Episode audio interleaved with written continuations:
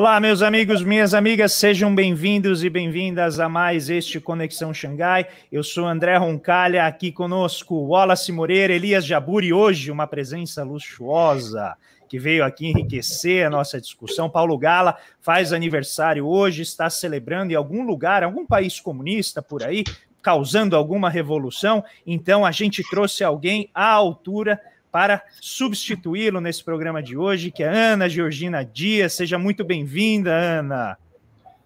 Olá, boa tarde, meninos, boa noite já, né? Agradeço muito o convite, né? E desejo feliz aniversário para o Paulo. Vou tentar, não digo substituir, mas contribuir com alguma coisinha aqui hoje. Maravilha. Ana, pessoal, quem não conhece, ela é economista, formada pela UNB e é supervisora técnica do escritório regional do DIEESE, lá na Bahia, junto do nosso querido Wallace Moreira, aquele estado maravilhoso que eu tenho inveja de não morar nele. Né? Um, dia, um dia ainda vou conseguir morar lá na Bahia. Mas Quero dar as boas-vindas a todos e todas que estão aqui com a gente, dar um grande abraço, um beijo no coração do nosso querido Paulo Bazuca. Hoje, em homenagem a ele, a gente vai tocar a vinheta, mesmo ele não estando aqui. Assim que eu senti que teve um momento bazuca, vai aparecer aqui a vinheta do Paulo para ele. Um grande abraço, fiquem na paz. E hoje nós temos uma data muito importante. Daqui a pouco a Ana vai falar um pouquinho para a gente. Não vou quebrar aqui a surpresa dela, para quem não conhece, mas é uma data acho, muito relevante para a gente discutir o dia de hoje. Essa semana teve muitos eventos importantes, sempre, né? O mundo está em polvorosa, então é sempre muito difícil selecionar. Mas eu queria já dar o pontapé inicial, trazendo a Ana para a conversa, né, pedindo para ela trazer aquilo que ela achou de mais relevante, que foi mais tocante e que a gente precisa discutir neste Conexão Xangai, hoje, 25 de julho de 2021. Lembrando que na segunda parte do programa teremos Nilce Aravec aqui conosco, professora da FAO, USP, falar sobre a história da habitação, né? Por que, que a casa caiu no Brasil, por que, que infelizmente o déficit habitacional ainda insiste em não ser resolvido e a gente tem muitas pessoas vivendo em condições terríveis, num país em que finalmente, para nossa tristeza, a expressão tá osso se tornou uma realidade para a maior parte do povo brasileiro, que está agora comprando osso né, para comer o tutano, que a, a, gente tem visto isso Brasil afora, né, os açougues vendendo. Então, sem mais delongas, Ana, seja muito bem-vinda, a palavra está contigo. Bom, é, hoje, antes de qualquer coisa, eu queria lembrar a data, né? Como você disse, 25 de julho é o Dia Internacional da Mulher é, Latino-Americana e Caribenha, né? Essa data, ela foi instituída a partir de 1992, né? A partir de uma é, de um encontro de mulheres afro-latino-americanas e afro-caribenhas é, em Santo Domingo, na República Dominicana, né? E em 2014, a presidenta Dilma sanciona né, é, uma lei que torna esse dia o Dia Nacional de Teresa de Benguela e da Mulher Negra. Né? Teresa de Benguela, uma mulher é, extremamente importante para a história, embora seja relativamente apagada, né, como diversos personagens negros, né, mas foi uma líder quilombola, viveu durante o século XVIII, né? Com a morte do seu companheiro, Teresa se tornou a rainha do Quilombo e, sob a sua liderança, a comunidade negra e indígena resistiu à escravidão por duas décadas, sobrevivendo até 1770. Então, hoje é uma data extremamente representativa para todas as mulheres, mas, sobretudo, para as mulheres negras. Então, eu me sinto honrada de fazer parte dessa bancada exatamente no dia de hoje. E Posso falar meu destaque da semana? Já, já gastei claro, do dia. Não, aqui não tem tempo, não. Aqui é liberado. Então, então, eu falei de uma coisa que é extremamente representativa, importante, e é uma coisa boa. E agora eu queria é, destacar é, um ponto, né, que eu vi na imprensa essa semana e que me deixou assim com uma certa pulga atrás da orelha, né? O ministro Paulo Guedes, num encontro com é, pessoas da FEBRABAN e da CNI, acho que na sexta-feira ou na quinta-feira, solta a seguinte frase sobre a questão da reforma tributária. O Brasil tem uma arma de destruição de empregos em massa, que são os encargos sociais trabalhistas. Por isso, temos hoje 40 milhões de brasileiros empregados e outros 40 milhões subempregados. Bom, obviamente que acende o sinal, o sinal de alerta mais uma vez, né? Porque isso casa muito com uma outra coisa que eu vi no fim da semana passada, que foi é, o relatório da, da, da MP, né? É, parecer do relator da MP 1045, aquela que é, reeditava lá a MP 936, né, da manutenção do emprego e da renda. Então, o relator é, chama Cristino Áureo, né, ele é um deputado, se eu não me engano, do PP, ele coloca ali, né, no relatório dele sobre a MP, é, uma, duas coisas, um que ele chama de priori, que seria um programa de primeiro emprego. Vocês estão lembrados de alguma coisa recente parecida com isso? Programa de primeiro emprego para pessoas de 15 a 29 anos e também para pessoas com mais de 55 anos que tenham ficado mais de 12 meses no desemprego. E também o REQIP seria um plano de qualificação, né, para as pessoas, uma bolsa, né, que o governo entraria tanto na questão do priori quanto na questão do requipe com algum recurso, mas obviamente uma forma de contratação rebaixada, né? Eles dizem não, ele, os trabalhadores vão ter direito a tudo, né? No entanto, esse salário ele é limitado a R$ 2.200, né? Ele pode ter uma, uma duração entre 12 e 36 meses, obviamente recolhimento de FGTS rebaixado, né? E que aí tem tudo a ver com a conversa que a gente vai ter depois com a Nilce, né? Quando a gente fala de FGTS, lembrando que é uma das maiores fontes de financiamento, né, da, da habitação. E assim, essas duas coisas ligam um sinal de alerta, não é nem bem um sinal de alerta, né? Mas é, é uma tentativa de requentar a história lá do contrato verde-amarelo, né? É, de alguma maneira trazer de volta a, a pauta essa questão do é melhor ter um emprego com direitos rebaixados do que não ter emprego. E a gente já quase, né, já quatro anos depois é, da aprovação da reforma trabalhista e quase quatro anos da sua vigência, a gente vê que o mercado de trabalho, apesar de toda a precarização e flexibilização trazida pela reforma, em vez de gerar empregos, destruiu empregos, né? E os empregos que restaram, restaram extremamente rebaixados. Né? Muitos empregos substituídos, né? empregos mais protegidos por empregos mais precários. Então, quando é, colocam essas duas questões aí na MP 1045, é, acho que é interessante a gente ficar alerta por conta de ser uma maneira de introduzir a tentativa de novo de retomar essa, essa agenda, essa questão do, do contrato verde-amarelo, né? É quase como se estivessem comendo pelas beiradas. E em relação a essa questão dos encargos sociais e trabalhistas, é uma discussão antiga, né? Mas que ela casa completamente com essa ideia de flexibilização no mercado de trabalho, né? Então, é, eu acho que tem ali já uma dancinha ensaiada das duas coisas, e, e é louco, né? A gente falar em, em, em é, uma desoneração é, é, nos termos que me parece que o governo quer, num momento em que a gente tem pouquíssimo recurso para fazer as políticas sociais, né? Lembrando, por exemplo, que PIS e COFINS vão basicamente para a Seguridade, né? Então, é complicado. Então, esse eu diria que é assim o, o que me chamou mais atenção essa semana. Muito bom, Ana. Então, olha, já começou de maneira excelente. Como você já tocou em pontos que fizeram o Wallace ruborizar de nervosismo, então já vou passar a palavra para ele, porque eu estou sentindo que a pistola já está quente lá. Então vai lá, Wallace. Não, eu já falei que agora estou na fase Wallace, paz e amor, entendeu? Cara, eu, eu, eu, eu primeiro quero manifestar minha profunda felicidade de ter a Ana aqui hoje.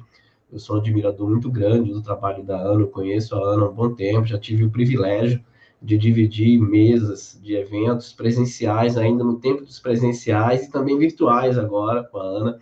Então eu tenho uma admiração profunda pela Ana, né? Como também pelo eh, essa semana participei de um evento com a CBS, né, com o pessoal do com a convite do Antônio Neto. Quero agradecer muito ao convite do Neto de ter participado e dividir a mesa com o Clemente e o Nelson Marconi, né? Então com o Clemente eu estou citando porque o Clemente é do Jazz, é muito amigo da Ana e, e, e, eu acho que o DIES é uma instituição de extrema relevância e tem, e tem sido fortemente atacado. Tudo aquilo que representa o trabalhador no Brasil está sendo atacado, né? Pelo governo Bolsonaro, pelo governo pelo governo Temer, né, desde 2015, desde 2016, com a ascensão da direita e agora da extrema direita ao poder, né, nós estamos tendo um ataque frontal aos trabalhadores. Eu queria tocar um pouco nisso, André, porque na semana passada, né, é, saiu um estudo, e eu queria ter divulgado esse estudo, mas a gente entrou por outro caminho, eu acabei esquecendo.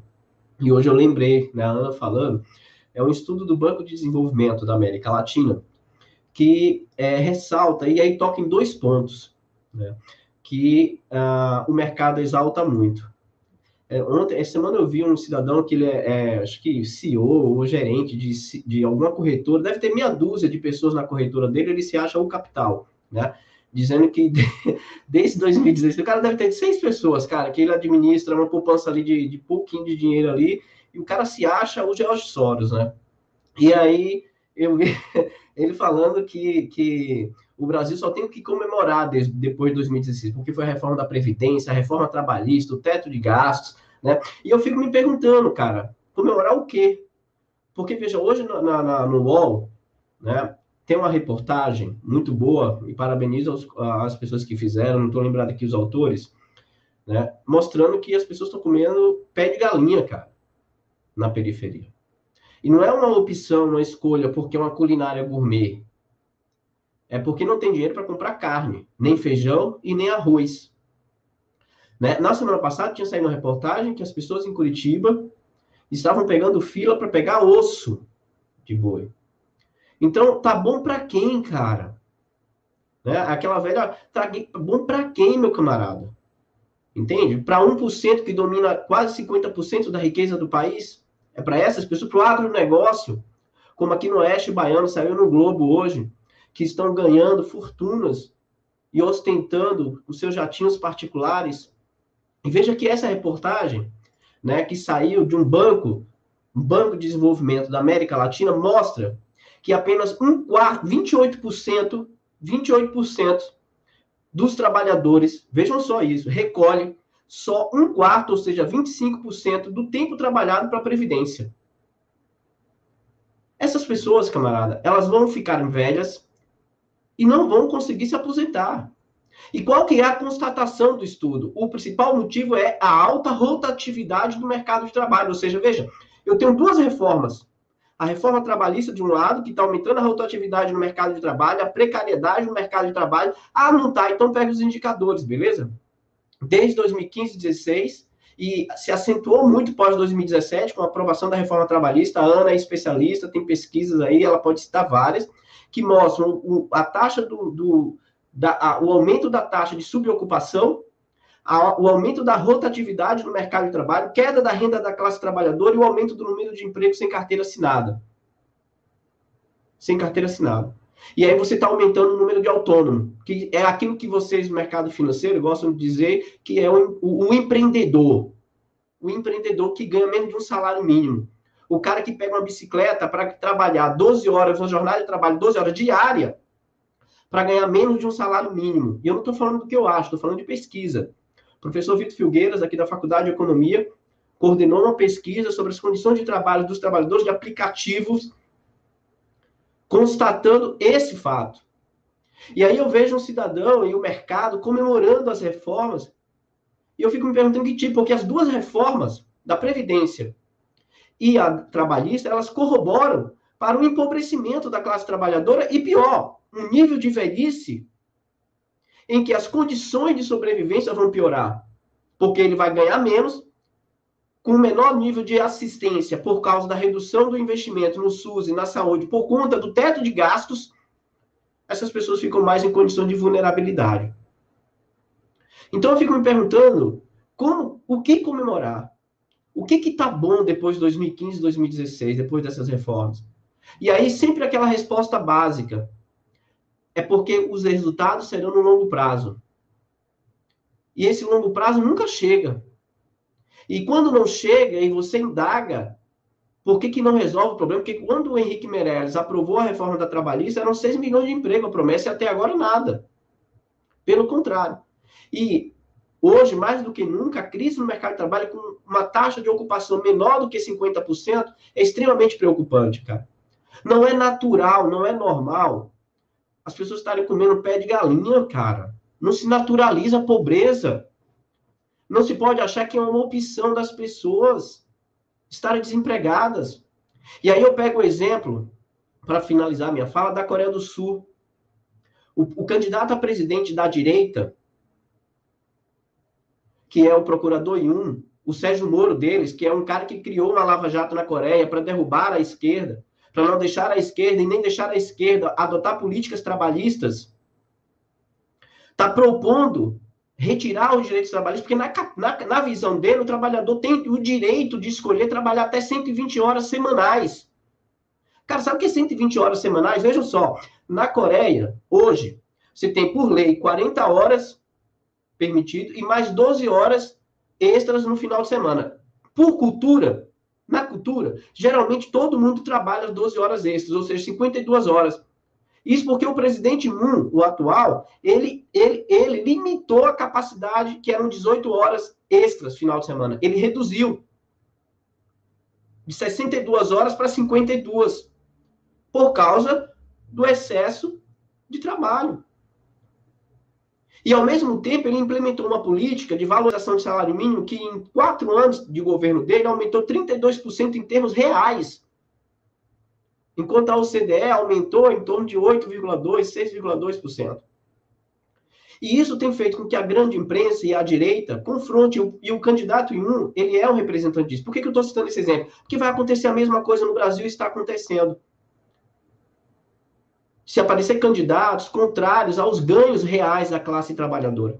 Mas ninguém se assusta com 1% do país dominar 50% da riqueza.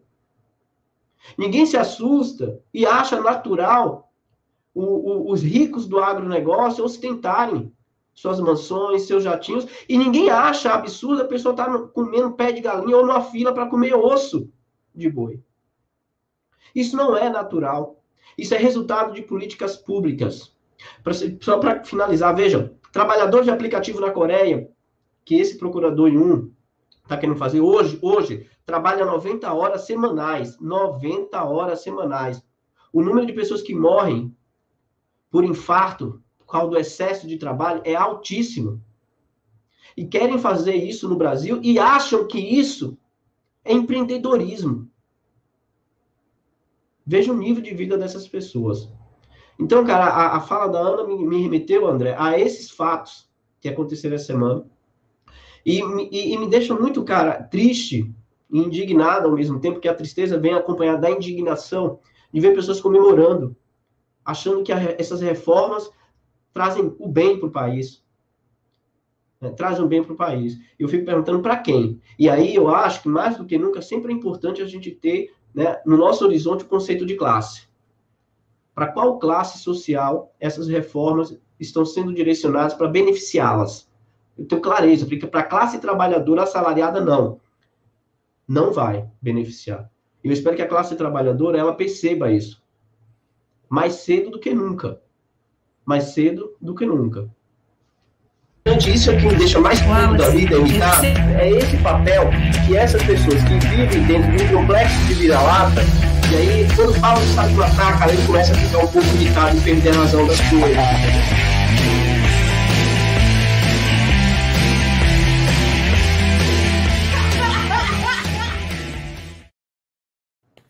Olha, olha, eu, eu vou falar. Mas vai lá. Eu vou ter que completar uma coisa aí, acho que você vai ficar mais pistola ainda, mas assim, é de uma profunda tristeza antes de deixar a gente indignado. Esses dias eu recebi registros de supermercados é, que estão vendendo fragmentos de arroz. Sabe aquele arroz que teoricamente seria ou para ração animal, ou mesmo para jogar fora, né? Aquela parte mais quebrada, e bandinha de arroz, escrito, ou bandinha de feijão, escrito isso, né? Então, os supermercados vendendo dois hambúrgueres, pacotes assim, vendendo individual, porque as pessoas simplesmente não têm, não tem como comprar é, o, o, mais básico, né? Salvador, a cesta básica, é, o menor valor no Brasil, 467 reais, né? Que lá se vai quase é, metade do salário mínimo. Então, realmente a situação ela é, ela é terrível, né? Não, e só relembrar aqui o nosso querido Paulo Henrique relembrou um, um tweet que na verdade foi o Sérgio Gobetti, né, quem colocou na, no Twitter e depois o Rodrigo Orair é, replicou isso também adiante, que tem uma pessoa no Brasil que ganha 1. ganhou 1,6 bilhão de reais só no ano passado. E aí eu até salientei né, no Twitter que isso não é patrimônio, isso foi o fluxo de renda em um ano, como se fosse o salário de alguém, né? Foi o rendimento que essa pessoa teve no espaço de um ano. Possivelmente a pessoa uh, mais rica no Brasil, que a gente sabe, né, muito provavelmente quem é, mas não é elegante aqui ficar citando. E nessa situação em que você vê as pessoas né, buscando osso para comer, que é, é um negócio que eu acho que depois do governo Lula a gente imaginou que jamais fosse acontecer né, dado o foco que a sociedade conseguiu investir na, no, no, Congresso Nacional para realmente extirpar esse mal da nossa história, que era a fome. Mas a fome está retornando. E o que a gente mais vê são pessoas agora querendo exigir ainda mais dos trabalhadores, né, oferecendo cada vez menos. E essa é a grande ideia por trás dessa ideia da economia do gotejamento, né? Você vai reduzindo imposto. A gente já viu essa semana a proposta que não era lá, né, uma Brastemp de reforma tributária, mas estava na direção certa. E como a gente havia previsto aqui, ela iria sofrer investidas por parte do grande capital, por parte das oligarquias extrativistas, e não deu outra. Né? Já se está discutindo uma série de formas de reduzir a tributação dos mais ricos, de reduzir a tributação da, das empresas, que em si não é negativo, é até positivo você reduzir tributação das empresas. O problema é isentar ainda mais empresas que já não pagam quase nada, né, e gerar uma série de distorções de tributação. Então, tem empresa que paga 12, empresa que paga 7, empresa que paga 3, empresa que vai pagar 30, e você tem né, uma situação em que o problema central não é resolvido mas se torna quase um pecado mortal você tributar dividendos, sendo que dividendo não gera qualquer retorno para a empresa, né? Ele vai para a mão da pessoa física e fica lá na pessoa física para ela consumir como ela bem entende. No Brasil a gente sabe o que elite faz, né? Ela compra coisa de fora e vai fazer turismo fora. Tem inclusive uma certa aversão a fazer turismo dentro do Brasil. Então, isso que a gente, né, tanto Wallace quanto a Ana colocaram, mostra qual é o, o estado de urgência que a nossa economia está chegando, que eu acho que realmente assim já passou do ponto de a gente começar a ter convulsão social. Eu imagino que essas convulsões só não acelerem ainda por conta da pandemia. Então, é um arranjo né, bem complicado, mas que eh, está atingindo um ponto que eu acho que a gente já, já passou do que seria o tolerável. André, deixa, Posso, só, antes de você passar a palavra para o Elias com as notícias da China e aí deixar a gente mais triste ou feliz, é, tem uma questão na reportagem do UOL que eu achei interessante, porque fala assim, olha, de 2004 a 2012, 2013, é, essas pessoas viviam com renda mais alta e empregados. Ponto. Eu vou dizer, 2004 a 2013 eram os governos do PT. Com todos os erros, acertos, críticas, existiam dois elementos interessantes: direitos trabalhistas que não, né, que persistiam uma política de valorização do salário mínimo, que era, que era extremamente combatida pelo mercado. Extremamente combatida. Essa política de elevação do salário mínimo, um crescimento baixo, na minha concepção, mas dentro da década de 90 e 2000, né, estava acima da média, gerava empregos, né, gerou empregos, deu mais renda, portanto, as pessoas poderiam comer, as pessoas poderiam ter vida. Então, a gente está passando por uma situação agora extremamente delicada, e quando se fala dessa década, não é uma década que não tem nome. Essa década tem nome de governos. Né? Porque quando é para criticar, as pessoas sabem criticar. Mas quando as pessoas é, pegam pontos positivos, não querem lembrar. Então eu lembro. Eram os governos do PT, com todas as críticas que a gente possa fazer. Muito bem, Elias Jabur, você aguardou pacientemente, as monções estão incomodando Xangai, diretamente de onde a gente transmite, ainda que de forma espiritual, né, que a gente não está lá, mas Xangai vem sendo né, castigada também pelas monções, a China está passando por um processo bem uh, incômodo, né, mas também com cenas de solidariedade muito fortes que vem chegando para a gente, mas não apenas a China, né, vários outros países também vêm enfrentando essa dificuldade. Elias Jabor, seja bem-vindo aqui ao Papo. Boa noite, é uma alegria muito grande estar com o Wallace, com o André. Uma alegria maior ainda conhecer a Ana Georgina, que a gente acompanha de longe, mas já admira há um bom tempo. Seja bem-vindo ao nosso, nosso programa. E eu amo Salvador, assim. Eu, eu já comentei com a minha companheira que se Salvador é uma possibilidade para mim um dia, não sei, sabe? Eu amo, amo Salvador loucamente, né? E mesmo nos conhecendo à distância, você no Rio, aqui, eu no Rio e você no Salvador, assim, fica com o meu abraço, um beijo no seu coração e vamos fazer um bom debate hoje. Antes de falar da China, eu queria colocar uma colher nesse debate da questão do preço dos alimentos no Brasil. Eu acho que o nosso campo político, intelectual, ela faz uma discussão do ponto de vista da questão agrária brasileira muito distorcida, eu acho. Não vou entrar nessa polêmica aqui, todo mundo sabe que eu, né? Então fica essa questão de separar o grande do pequeno, o grande é feio, o pequeno é bonito, ou seja, uma, uma discussão completamente fora fora de Adam Smith, fora de Marx, fora de Kautsky, fora de fora dos grandes autores que estudaram a questão agrária a fundo, né? Ou seja, e se fizeram ciência em cima disso. Então, eu não entro, não é essa questão, né? Do pequeno e do grande. Eu acho que existem dois grandes problemas que deveriam ser enfrentados. Né? E, é, aliás, o problema do Brasil, na minha visão, não é uma reforma agrária, né? E sim o problema de que as pessoas não têm dinheiro para comprar comida. É isso que eu estou querendo dizer, né? Esse é o problema fundamental. As, as pessoas não têm dinheiro para comprar comida. Não é de oferta de alimento, né? É falta de grana no bolso. E eu acho que tem dois, duas questões aí que, que tem que ser que tem que ser discutido, voltar a se discutir isso na, entre nós, o Wallace e André. É, que é os primeiro a questão do papel da, dos monopólios dos insumos agrícolas mundiais jogam na formação de preço aqui no Brasil, ou seja, o Brasil está na mão da Monsanto, da Caju e da Bunge. Os chineses compraram a Singenta. Então, enquanto a esquerda ataca grande, a grande produção agrícola, né, o grande problema que eu vejo é esse: esses caras eles encarecem os custos de produção na agricultura absurdamente. Acho que esse é um ponto. E o segundo ponto é uma discussão teórica, e já envolve o caso brasileiro, que é um, que é uma, é um sistema industrial e agrícola que já nasce precocemente, é, não sei se eu, vou, se eu vou falar certo aqui, monopsonizado, ou seja, o monopsônio e o oligopsônio, ele é parte fundamental do, sistema de formação de preço na agricultura brasileira. Mas traduz isso, Elias. Porque não só o monopsônio já é um negócio que vira o estômago. O monopsonizado fica ainda mais difícil. Então explica o que é, é.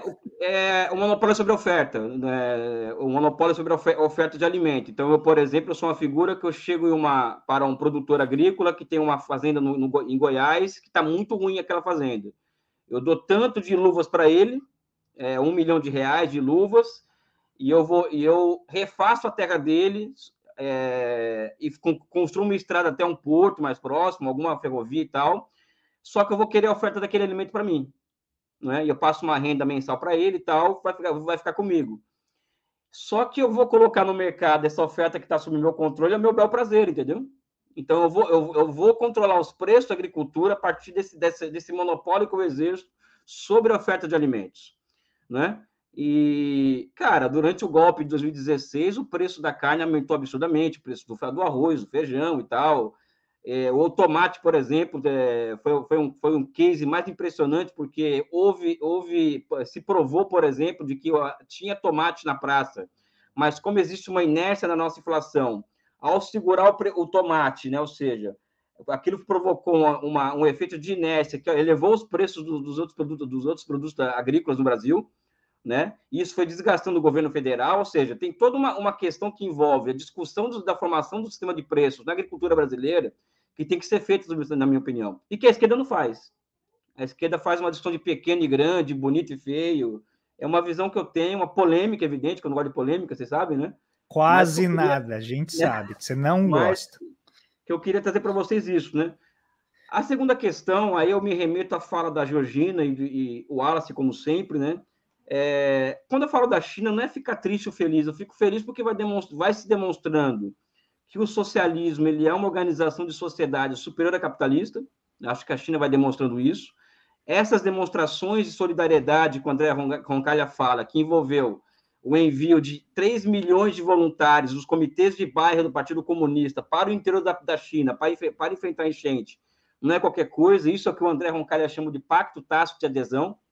Né? Então existem boas, boa, existe uma, existem novas, sub, novas subjetividades que surgem na China e que são muito interessantes. Uma delas essa onda de solidariedade interna no país para enfrentar essa questão, na, essa questão da, da, da, das enchentes que é cíclicas, né? Ou seja, o Estado chinês ele já nasce precocemente desenvolvimentista, porque ele nasce há 2.300 anos atrás com a tarefa de construir grandes obras para contenção de enchentes, né? Essa é uma das teses que eu defendo. A China já nasce como Estado desenvolvimentista precocemente. Então, o grande canal tem 2 mil anos de idade e atualmente tem mais de 3 mil obras públicas na China, datadas de 1800, 2 mil anos atrás.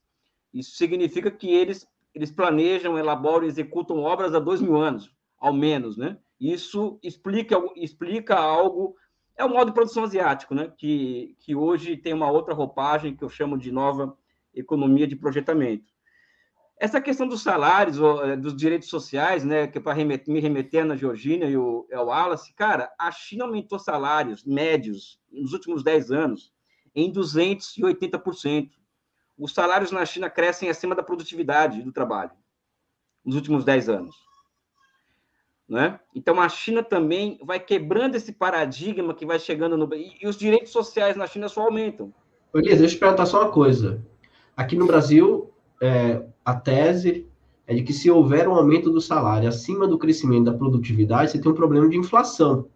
Na China não tem inflação? Com o aumento do crescimento do salário, com o crescimento do salário acima do nível de produtividade? Não, porque o não porque a China contém uma, uma particularidade de eles terem construído capacidade produtiva na frente, né? Então eles têm uma base de oferta na economia muito grande, né? Então eles têm essa questão de terem planejado uma, a, a constituição de uma base de oferta de economia muito grande. Agora a inflação na China é diferente do Brasil. Aqui no Brasil a inflação é de demanda, aqui a inflação ela tem outras características, né? Né? Então, aqui, é aqui não, você tem razão na sua provocação, entendeu? Não provoca inflação na China por conta de base de oferta e tal, mas a inflação brasileira tem uma outra natureza, né? Que não é essa aí de, enfim, é, que você, você, que você, que os neoclássicos dizem, né? Mas a China tem isso, os direitos sociais só aumentam, eles, têm, eles têm um programa que é o Healthcare 2030, que vai ser entregue, no, que, que tenta entregar em 2030 o maior estado de bem-estar social do mundo, na China, em 2030, não é? E os salários não param de aumentar. E ainda mais agora, em um momento em que eles querem aumentar o mercado interno de 400 para 700 milhões de pessoas em, em cinco anos. Enfim, a China, ela, ela desmente de forma retumbante, retumbante, todas essas teses sobre o fim do trabalho, sobre, o, sobre o, a necessidade de reduzir custos sociais para poder ter para poder ter crescimento econômico. A China desmente categoricamente todas essas teses. Né? Ao lado disso, eu queria aqui fazer um comentário que essa semana o, o nosso amigo, grande economista, professor, foi ministro da Fazenda, Nelson Barbosa, ele fez uma boa provocação no Twitter essa semana, né? que foi a provocação de que mostra, por exemplo, aonde os idosos, os pensionistas, eles, a pobreza é mais é, é maior, vamos dizer assim, né? E ele faz uma provocação, né? Dizendo que o, que aonde que o modelo coreano barra asiático deu errado, ou seja, na, na Coreia do Sul, 43% dos idosos eles vivem, eles vivem é, são pobres, né?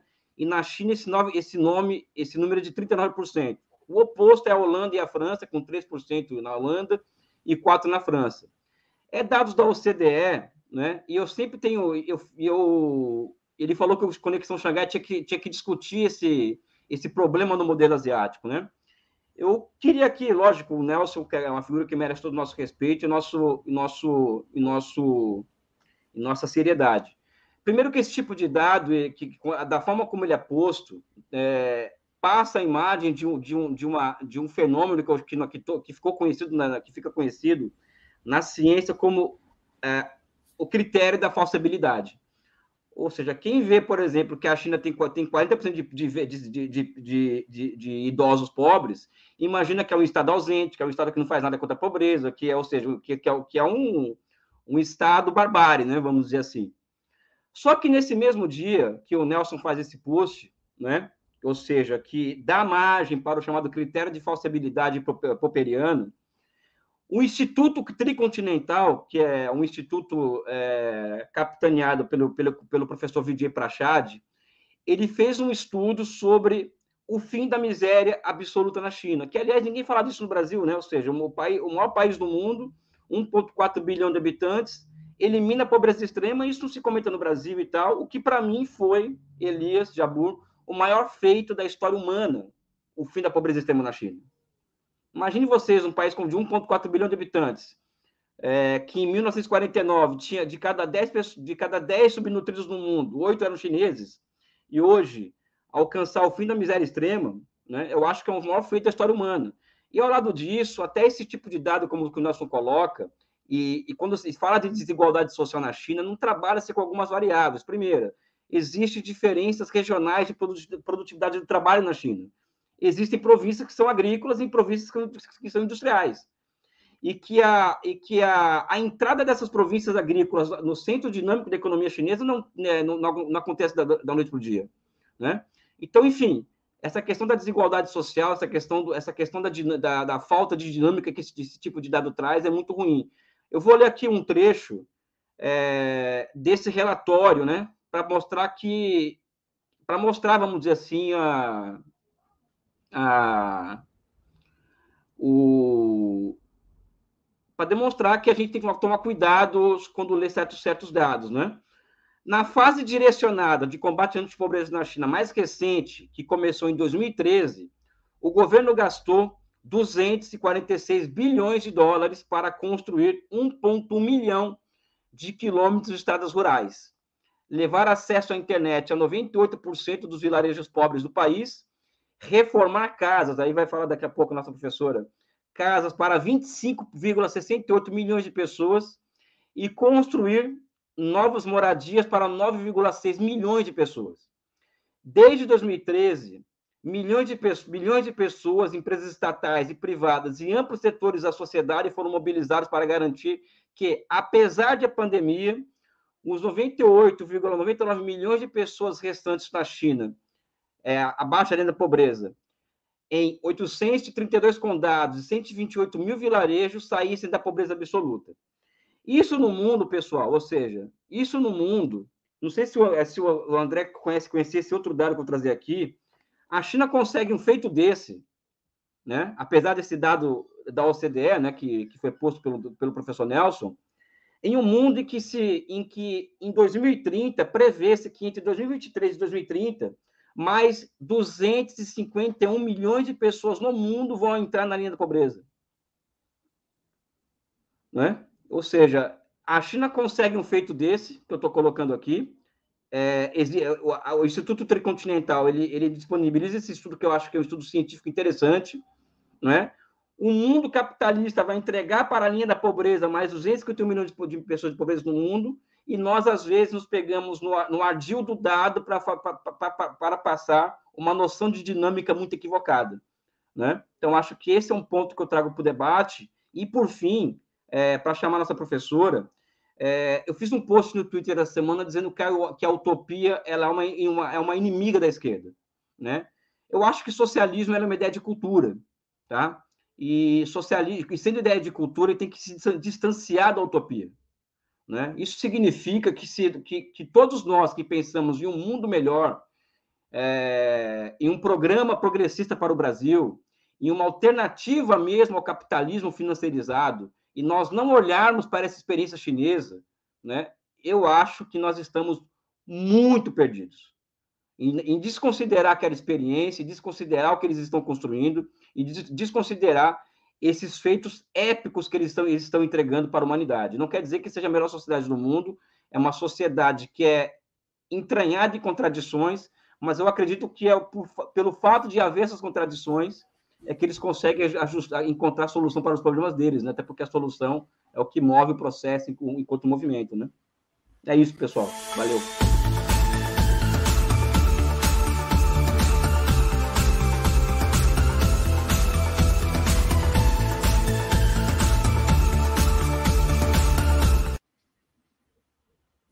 Muito bem, nosso raio jaburizador. Elias, eu queria apenas apontar duas coisas que eu acho que é importante, não é, não é para polemizar, que eu também não gosto, como você, Elias. E, mas assim, é que existem pressões inflacionárias na China, evidentemente, só que o ponto é como a China lida com elas. Né? E isso que é o ponto central de como a gente sempre discute, Porque, obviamente, um país que começa a crescer aceleradamente, com tanta. tem muitas desigualdades alocativas, desigualdades de localização né, da, dos próprios setores que estão crescendo, as cidades que estão recebendo muito investimento. Então, pressão inflacionária tem. A questão é como o país lida com elas. No Ocidente, a gente criou a figura do banqueiro central conservador. Eu não estou criando esse nome, esse é o nome que saiu em artigos de pessoas hoje consideradas para o prêmio Nobel. Então, o banqueiro central ele tem que ser conservador, ele tem que ser um cara intolerante à inflação, e aí ele utiliza os instrumentos macroeconômicos para segurar a inflação com efeitos sobre toda a estrutura produtiva, inclusive sobre setores, os quais não deveriam sofrer aqueles efeitos, porque eles estão carregando a economia. A China já sabe há séculos né, uma maneira de cuidar disso e impedir que pressões inflacionárias localizadas se traduzam em perda de dinamismo para a economia como um todo. Uh, e esse é um ponto que acho que eventualmente a gente vai ter que voltar a discutir, porque novamente a inflação voltou a ser o bicho-papão, né? Lá no, no hemisfério norte, todo mundo está preocupado com a inflação, porque os ricos perdem dinheiro, e aí, quando os ricos perdem poder de compra, eles ficam incomodados, eles dizem que isso é ruim para a sociedade inteira. Né? E o segundo ponto, Elias, que eu queria colocar, eu acho que resumindo um pouco a tua fala, que é importante salientar de maneira bem sintética, é que muitas vezes os dados que a OCDE levanta, ou estudos como esse, estão muito associados à transferência de renda pecuniária. Então, quanto de dinheiro entrou na mão da pessoa, e que o Elias colocou aqui, é que você tem uma série de bens públicos que aliviam a necessidade que a pessoa tem de dinheiro para conseguir coisas que, na ausência do Estado, ela teria que conseguir com o orçamento familiar dela né, que é o caso que a gente viu aqui no meio da pandemia. As famílias, se não tiveram acesso ao auxílio emergencial, tiveram que conseguir esse dinheiro lá fora para poder comprar coisas que, em tese, o Estado deveria oferecer. Então, esse é um ponto-chave, e como o Elias sempre coloca, não é aqui ficar endeusando a China, não é dizer que tudo que eles fazem é certo e maravilhoso, mas é aprender com aquela experiência para que a gente possa pensar o nosso programa, pensar o nosso país e, a partir dele, entender as complexidades que regem a nossa vida brasileira. Mas a, a Ana tinha um comentário a fazer ainda sobre a reforma tributária, Ana. Faz enquanto isso, a gente já vai dando as boas-vindas daqui a pouco à professora Nilce Aravecchia. Vai lá, Ana. É, é, em relação a essa questão da, da tributação de dividendos, né? Porque é, é curioso que os dividendos não são tributados, mas o trabalhador, quando recebe PLR, ele é tributado, né? Então, quando ele recebe ali, teoricamente, uma fatiazinha, uma lasquinha do lucro, ele, ele é tributado já, né? Então, é, é, bem curioso isso. E eu fiquei me lembrando, em relação a isso, que uma das alternativas que o governo tinha pensado para compensar a não tributação disso era mexer exatamente na tributação, por exemplo, né, do auxílio alimentação né, de, é, dos tickets, de todos esses auxílios que teoricamente não não não tem cargos, né? Até por conta do pátio, o programa da alimentação do trabalhador, então cogitou-se isso. Eu vi em algum lugar que parece que isso ia sair, né? Porque acho que a indecência é, foi, foi grande e aí acho que não, não deu para sustentar. Mas é, é, curioso, né? Um trabalhador que recebe, às vezes, um salário a mais no ano a título de PLR, ele é tributado de boa. E ninguém acha que isso é, é, é reduzir né, aquilo que ele tem é, em termos de massa salarial. E aí eu fiquei me lembrando também da fala do dono da Riachuelo que dizia: não, tudo bem, você tributar. É, Era só um pouquinho, Ana. Ana, sempre que você for falar uma fala dele, dá um tempinho para a gente se preparar aqui. Vai. É, né, é, é, tipo assim, a pessoa, como a gente diz aqui na Bahia, a cara nem arde, né? Porque ele falou, tipo, não, tudo bem. Só a minha, a minha arde, a minha quer, des, ela quer desmoronar quando eu ouço esse cara. Né? Isso, isso, isso, é legal para a sociedade, mas, tipo, vou ficar mais pobre. E assim, é, isso é tão. É, a gente está vivendo um tal nível de distorção das coisas que a pessoa fala isso na maior naturalidade, fica por isso mesmo, né? É uma, é uma coisa meio, meio doida. E aí, é só mais uma coisinha que eu fiquei ouvindo o Elias falar, e, e, é muito interessante que ele fala essa questão da inflação. Fiquei me lembrando da política de valorização do salário mínimo, né? Tinha ganhos reais, e, e, e foi um momento que a gente não viu uma explosão inflacionária, né? Porque também precisa levar em conta é, que você tem uma demanda aí é, é, reprimida gigantesca, né? E você tem também, eu acho que tem também, é, agora, sobretudo, se a gente fosse usar esse tipo de política, né, acho que não, não, é o, não, não vai ser o caso vindo desse governo, mas nós tínhamos também uma possibilidade de, de aumento mesmo de produção que acabava retroalimentando isso, gerando emprego, gerando renda, né? Então, esse argumento de que vai gerar uma, uma, uma explosão inflacionária, é, quando a gente tem reajustes né, é, acima da produtividade, é um negócio meio complicado da gente simplesmente dar de barato que isso vai acontecer. A gente não viu isso nos anos em que tivemos a, a política de valorização do salário mínimo com reajustes com ganho real, e não só no salário mínimo, mas salário mínimo tinha o efeito de acabar puxando os outros salários também, né? Então, mesmo aqui no Brasil, isso é questionável, né? Achar que vai rolar uma explosão inflacionária. A gente está vendo o contrário agora, né? A gente tem salários perdendo, né, o rendimento caindo e a, a, a inflação numa, num ritmo extremamente acelerado.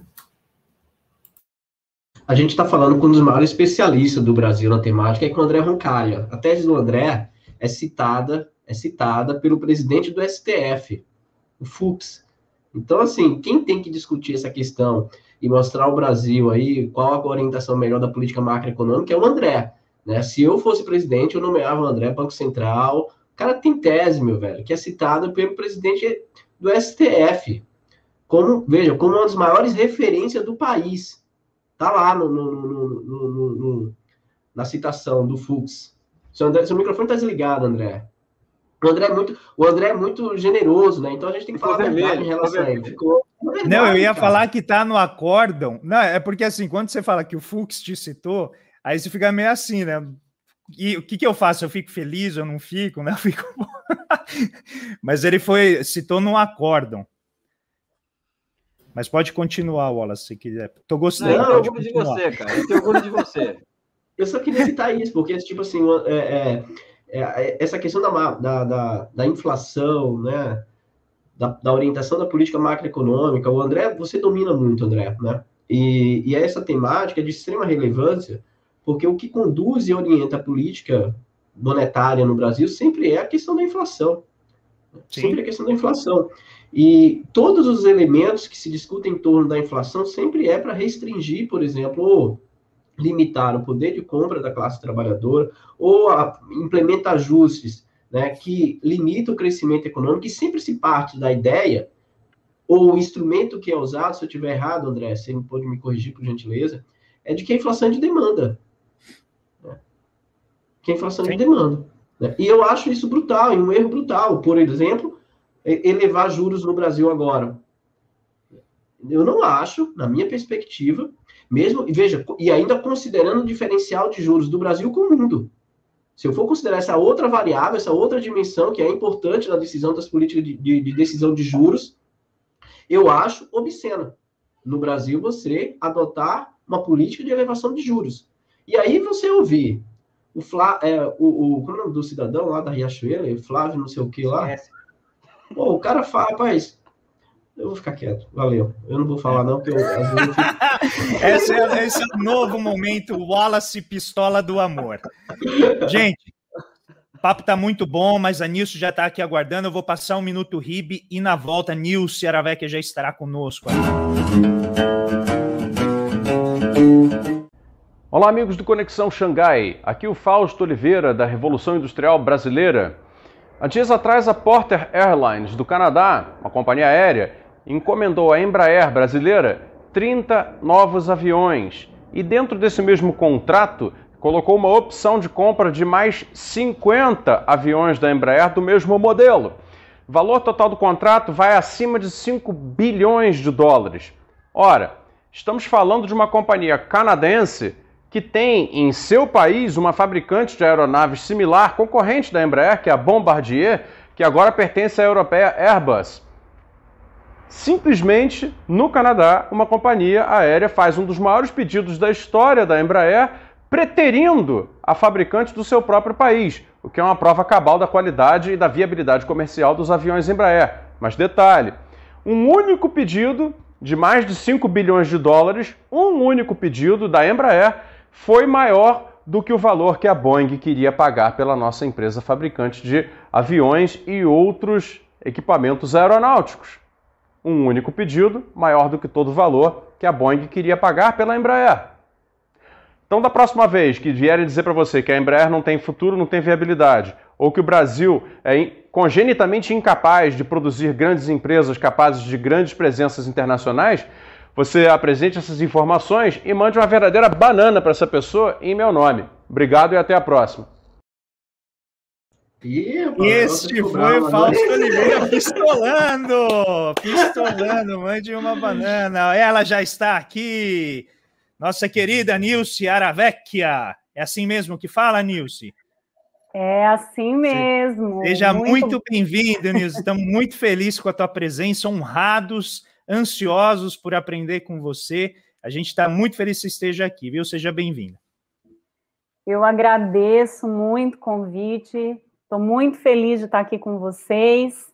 Ana Georgina, Wallace, André, Elias, um prazer enorme. Espero corresponder aí às expectativas, porque eu acho que vocês sabem muita coisa. Talvez eu consiga contribuir, talvez não, mas para mim sempre a possibilidade do aprendizado ela é uma instauração de um lugar, né?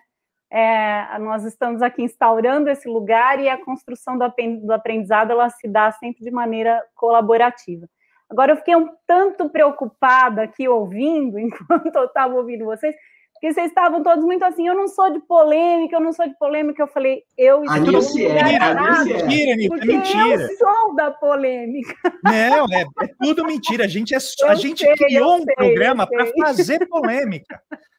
Eu sei, eu sei. Eu estou fazendo também uma ironia com isso. Acho que estou exatamente no lugar certo, porque eu sou da polêmica e eu vou começar polemizando com essa história de utopia, sabe, Elias? Porque, para minha área especificamente, é, a, a forma com que Marx e Engels taxaram os chamados de utópicos de utópicos é, tiraram de vista muita parte da dimensão é, ativa dos urbanistas, que estava muito relacionada às experimentações dos chamados socialistas utópicos, não é? porque tinha toda uma dimensão assistencialista, dimensão filantrópica, etc., mas que transformaram significativamente a vida dos trabalhadores urbanos na Europa do século XIX, numa relação direta com os legisladores urbanísticos, não é? Então, aqueles sujeitos que foram entendidos como tópicos, eles uh, foram responsáveis por experimentos sociais importantes, que são referência fundamental da história da habitação, da história do urbanismo. Então, aí, para entrar na polêmica logo de cara, vou dizer aqui que essa fala utopia, ela pode ser também considerada de muitos pontos de vista. E se a gente pode olhar para a China como um referencial, é, também fica aqui a minha crítica aos marxistas lá no 19 que se autodenominaram científicos e colocaram no lugar de sonhadores, de utópicos, aqueles que estavam diretamente engajados na possibilidade de transformações físicas, sociais. Mas enfim. o Engels, no, tem um livro do Engels, A Questão da Habitação, em que ele fala que o Saint-Simon foi o maior intelectual da, do tempo dele, né? Sim. São Simone é tido como, como o inaugurante do socialismo utópico, né?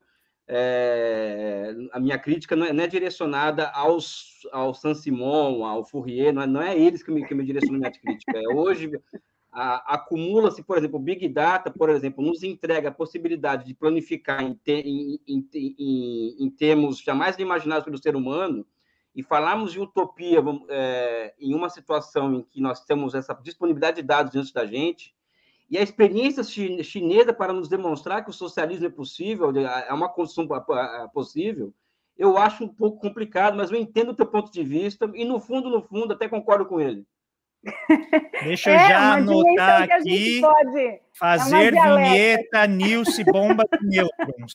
Aqui, já está anotado. Chegou chegando assim que a gente gosta, Nilson. Assim que gosta. Tem que chegar assim, já, com o pé na porta, assim que, que é bom e assim que a gente vai fazer um debate muito rico. E eu acho que é legal nisso. Eu acho que essa provocação é muito rica. A gente, muitas vezes as pessoas acham que a gente gosta apenas da concordância, né? E a gente é ao contrário, a gente gosta da polêmica, a gente quer a discussão. E eu queria começar fazendo um, uma pergunta para você, que eu acho que é, é o teu campo do saber, assim, que você gosta, que você tem um carinho grande, que é a história da habitação aqui, não apenas no nosso país, acho que essa sua primeira fala já vai nesse sentido, antes até da gente entrar na questão da cidade, né, que é como, né, principalmente sendo né, urbanista, arquiteta, como você vê a, a forma como as pessoas vivem a cidade. Mas na questão da habitação, aqui no canal a gente já teve pelo menos umas duas ou três três circunstâncias em que a gente discutiu sobre o Minha Casa Minha Vida. E você foi uh, citada como alguém que vem trabalhando com isso, tem um trabalho muito importante nesse sentido. E um tempo atrás, o Samuel Pessoa, um economista, imagino que você o conheça, né, que escreve na Folha de São Paulo, ele, com base num estudo da FGV, falou que o Minha Casa Minha Vida tinha agravado o déficit habitacional Aí, pouco tempo depois, ele voltou atrás, falou que não foi bem assim, né? Saíram outros dados tal. Mas a mera visão que a gente achou muito determinística, assim, de você pegar um dado e verificar se pouco tempo depois ele gerou ou não, pareceu muito, vamos dizer, simplória em termos da complexidade que envolve a questão habitacional. Então, se você pudesse mapear um pouquinho qual que é o histórico dos nossos desafios em termos habitacionais e como que o Minha Casa Minha Vida se encaixa nesse contexto, né? Obviamente, de maneira breve, você tem 18 horas para fazer isso, o pessoal não faz nada, viu? Fica à vontade, é um mini curso aqui. Mas se você puder só dar esse mapeamento inicial, acho que seria muito rico. Tá ok, André. Bom, é, antes de dar o mapeamento inicial, eu vou tocar especificamente nessa crítica do Samuel Pessoa, que foi engrossada por muitos colegas, muitos colegas queridos, pesquisadores é, muito rigorosos, muito sérios do campo progressista também, né? Muitos é, que avaliam é, o programa Minha Casa Minha Vida como um intensificador do déficit habitacional, sobretudo nas grandes metrópoles. E aí eu tenho que citar a minha orientanda, a querida Larissa Kruger, que entrou para fazer um mestrado na FAO há dois, três anos atrás, é, sugerindo de fazer um estudo de caso, mais especificamente da relação entre o capital privado e o Estado. E eu desafiei a Larissa, falei, Larissa, vamos esquecer os estudos de caso, vamos analisar o Brasil inteiro, vamos pensar nos números mais, é, mais uh, amplos e focar, né, como ela já queria, focar no Minha Casa Minha Vida, chamado de faixa 1, que é a faixa que era direcionada especificamente para habitação de interesse social, famílias de zero a três salários mínimos. E aí a gente rediscutiu essa questão da política pública pelo déficit, porque em números absolutos, a Larissa mostrou que o Minha Casa Minha Vida produziu mais no Nordeste do Brasil, em números absolutos, do que no Sudeste. Portanto, a política pública que responde ao déficit, ela pode, de maneira errada, reafirmar desigualdades regionais. E o que Minha Casa Minha Vida fez nesse sentido, no faixa 1, onde, digamos, era o lugar em que o governo poderia atuar, de fato, de uma maneira mais ativa, na fresta, né? Porque a gente está falando aqui de um sistema capitalista, ok? Mas a gente não está falando na universalização do acesso à habitação a partir de uma revolução social. Então, é a partir disso que vamos analisar, diante do que é o sistema capitalista, na fresta que o Estado tinha para intervir, ele conseguiu fazer uma inflexão de capitais no sentido de promover mais unidades habitacionais no Nordeste, em cidades pequenas e médias, do que nas cidades já muito inchadas do sudeste do Brasil.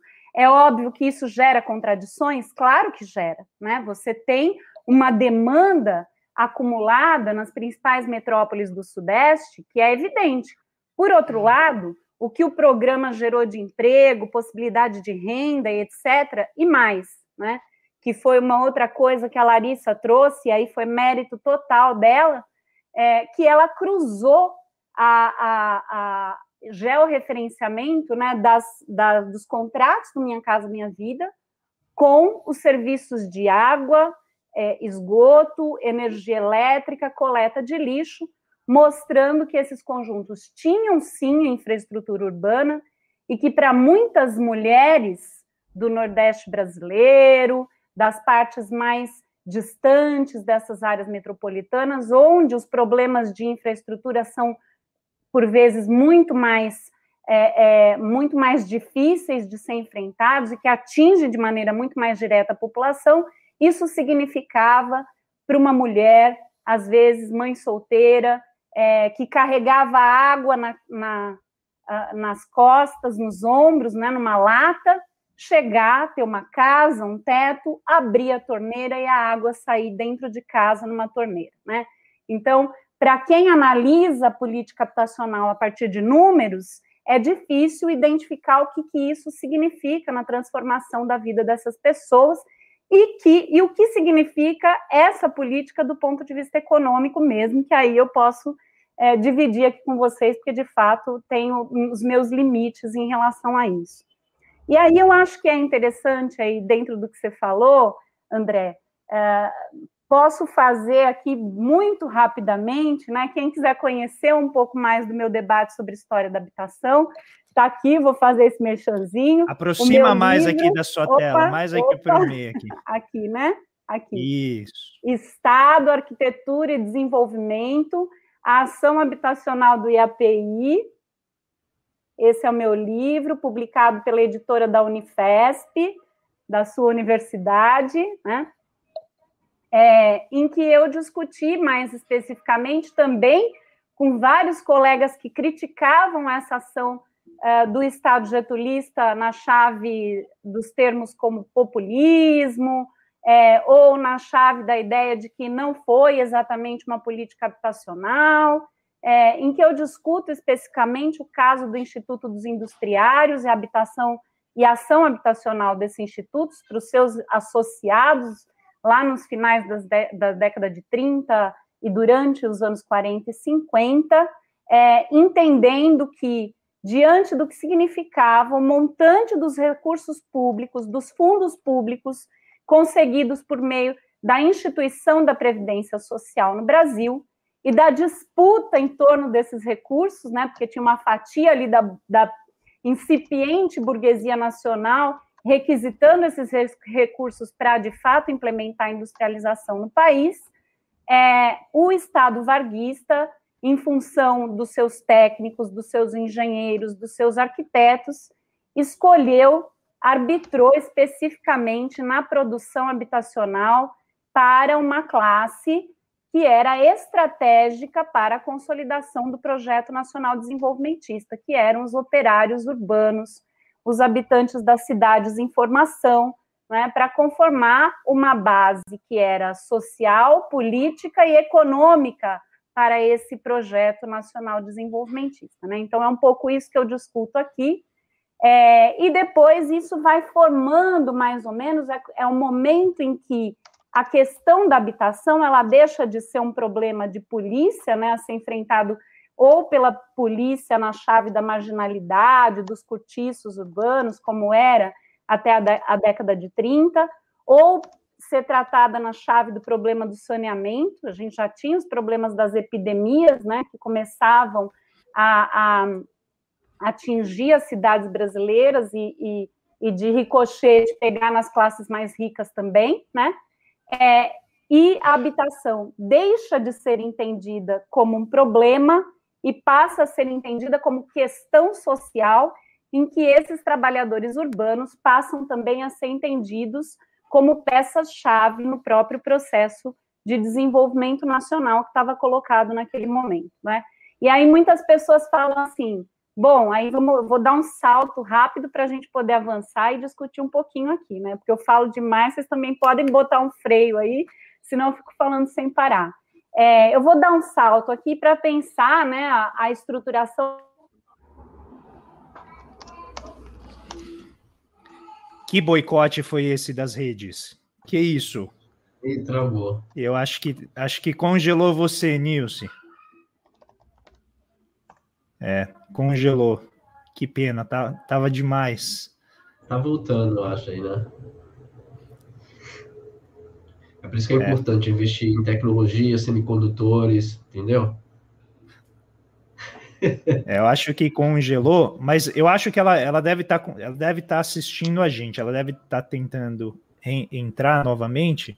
Então, Wallace, acho que seria legal você já ir colocando o que você queria para a gente registrar aqui enquanto ela tenta entrar novamente. Tá. É, esperar, é, a Nilce vai entrar, espero que ela esteja assistindo. Porque, veja, tem questões que a, que a Nilce está levantando, que é o impacto que o Minha Casa... Porque, veja, a questão habitacional no Brasil, eu acho bem interessante que ela levantou sobre... É, que sempre foi tratado como caso de polícia. É, o Minha Casa Minha Vida, ele surge como uma discussão e como uma política habitacional, né, em que se trata a questão da habitação como, de fato, a necessidade de políticas públicas, ainda mais falando-se de um país do nível de desigualdade social que é o nosso, em que uma boa parte da classe trabalhadora mora de aluguel. E isso quando pode morar de aluguel. Isso quando pode. Quando pode. Né? E quando financia, financia para o resto da vida, comprometendo uma boa parte da sua renda. Se a gente está considerando uma boa parte dos trabalhadores que ganham pouco, e além disso, de ganhar pouco, vai ter que comprometer uma parte da sua renda com financiamento habitacional para o resto da sua vida, a taxas de juros consideradas elevadas, né, a condição e a qualidade de vida da classe trabalhadora ela é prejudicada. Né? Além disso, o Minha Casa Minha Vida também teve um efeito que a Nilce levantou, né, de infraestrutura, de geração de emprego, né, de, de fortalecimento de cadeias produtivas, em particular da construção civil. Mas tem uma, tem uma reflexão que eu queria, é esse ponto que eu queria ouvir da Nilce, né, que para além das questões positivas do impacto, e que inclusive, André, foi um ponto que você lembra bem que a gente discutiu aqui, que uma pessoa nos questionou depois nos comentários, né? Porque uma das críticas que se fazem é, olha, minha casa, minha vida teve efeito positivo, mas, mas era é, geralmente a minha, o minha casa, minha vida foi, foi construída em muitos lugares na periferia, distante dos centros urbanos. E esse distanciamento do centro urbano, não sei se a Nilson está acompanhando, Nilson, a minha pergunta, beleza? Esse distanciamento dos centros urbanos né, fizeram com que, né, fez com que muita gente ganhasse, ou é, é, fosse beneficiada pelo programa, mas ou abandonasse, ou né, é, alugava, enfim, não fixava a residência. E isso, para a crítica, era de que um problema era, se ouviu muito poucos urbanistas e deixou muito mais na, nas mãos da, da, das construtoras e da Caixa. E aí foi uma, uma, uma, funcionária da Caixa na época, né, André, que levantou a questão, falou assim, olha, a gente, a gente se dedicou muito, não faça essa crítica, eu não estou fazendo a crítica aos funcionários da Caixa, pelo contrário, eu sou defensor dos bancos públicos e dos servidores. Né? Eu estou levantando, levantando as críticas que foram feitas, porque os funcionários da Caixa eles não têm a obrigatoriedade de decidir onde serão fabricadas ou é, construídas as, a, a, Minha Casa Minha Vida. Então, eu queria que você, se você pudesse fazer essa reflexão, se de fato foi um erro, né, a localização do Minha Casa Minha Vida. Porque aí, Nilson, eu, vou, eu, eu sou de uma, uma, cidade né, que tem 50 mil habitantes. É uma cidade pequena, no centro urbano mora 30 mil pessoas, Araci. Né, Para quem não conhece, não vá conhecer, porque lá precisa ter visto. E lá a gente limita a entrada de pessoas, entendeu? É um ducado, é um ducado é, ali, não é? É, é isso, isso, É como se fosse Roma dentro da Itália, entendeu? Então a gente é um país dentro de um país. Você só entra se for amigo do Wallace. Exatamente. o presidente, o dono, o senhor feudal, entendeu? Mas eu queria citar assim, porque, por exemplo, falar isso numa grande capital como Salvador é uma coisa, entende? Mas você falar do Minha Casa Minha Vida em um lugar mais distante, dentro de uma cidade pequena, é outra realidade. Então, eu acho que ainda, além disso, tem essas diferenças que as pessoas não levam em consideração.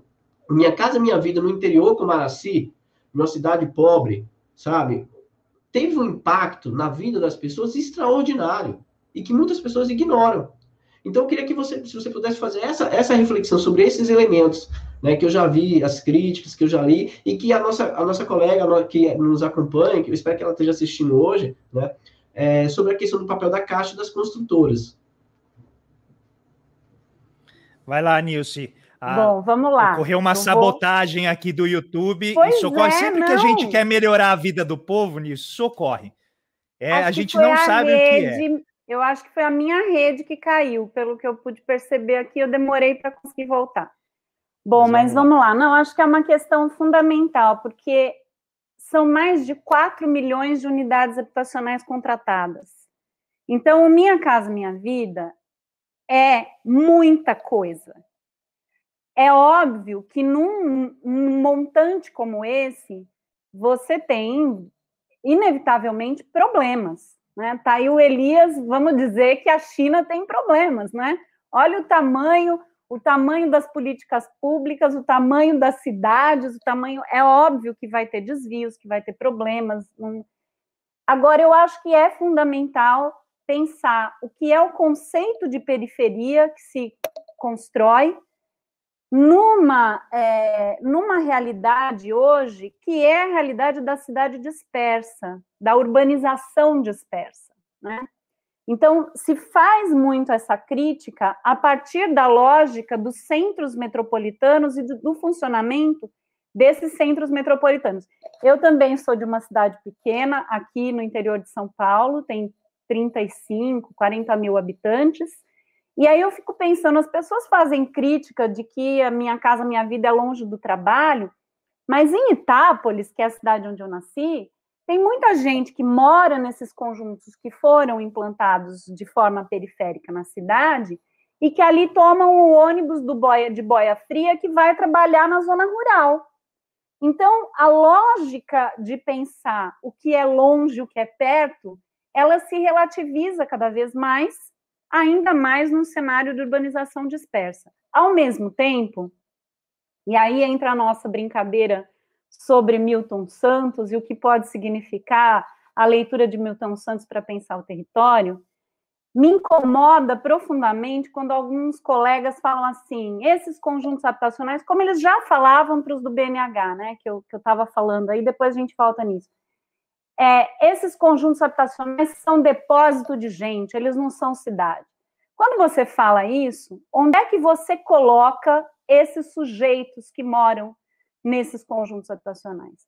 Eles são gente, eles são sujeitos políticos ativos no processo. E à medida que o ser humano ocupa um território, o território vira território usado e se transforma em dimensão dialética com a ideia de um espaço geográfico, que é a dimensão abstrata do espaço de uma forma geral. Portanto, esses territórios usados com água, esgoto, energia elétrica, é, coleta de lixo, eles vão se transformar e vão virar espaços habitados, espaços usados, que disputam a, a organização política da cidade, da vida, que vão levar transformação para essas localidades. Não sei se era por aí a discussão, fora isso, a questão da caixa, né? Que aí eu volto na história do BNH. Muitas dessas críticas, por exemplo, a localização dos conjuntos habitacionais, a ideia da monotonia dos conjuntos, que aí eu tenho até arrepios, meus colegas arquitetos que me desculpem, mas quando você tem como horizonte a ideia de igualdade, a gente não pode querer assinatura de arquiteto. Eu não vou simplificar, mas essa, às vezes, essa ideia de qualidade, individualidade, identidade arquitetônica, nada mais é do que uma chancela para que aquilo vire simplesmente mercadoria e não casa como direito, né? Mas essa crítica de grandes conjuntos habitacionais impessoais, onde impera padronização, fora é, das áreas consolidadas das cidades, etc., elas já eram críticas feitas no período do BNH. E o que aconteceu no decorrer disso foi que aquelas críticas elas ajudaram a jogar a criança junto com a água da bacia. Né?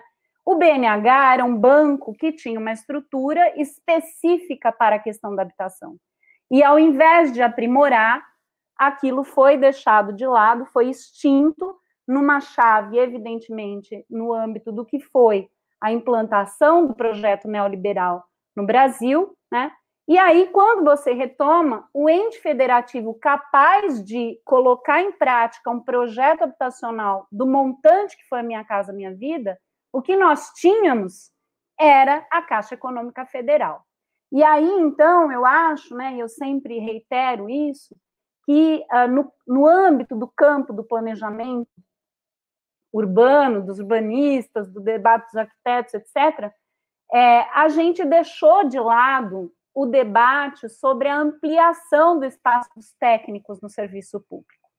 Né? Então, houve o um esvaziamento das agências estatais, das autarquias, que eram capazes de planejar, que eram capazes, que eram é, que poderiam ser capacitadas para implementar essas políticas de maneira mais específica, não é? Então, uh, não dá para a gente reclamar do que é a capacidade da Caixa Econômica, ao contrário, a gente tem que lutar para que essa capacidade se amplie e para que as dimensões específicas das políticas públicas se incorporem na capacidade administrativa do Estado, que foi esvaziado ao longo aí dos anos do final dos anos 80 e durante todos os anos 90, né? E que aí sim a gente pode discutir aqui o que foi o projeto do governo Lula e os seus limites, governo Lula e Dilma, e os seus limites na tentativa de recompor a capacidade de ação, a capacidade planejadora do Estado. É, eu acho que o, a motivação original da, da crítica que a gente levantou aqui tinha a ver muito com isso. Como Minha Casa Minha Vida foi acelerado pelo contexto da crise de 2008, ele acabou sofrendo transformações pela própria correlação de forças daquela época, que levaram inevitavelmente a alguma, alguma desfiguração do que era o princípio original dele. Mas isso não significa, evidentemente, como você colocou, Nils, que ele não tenha causado efeitos positivos.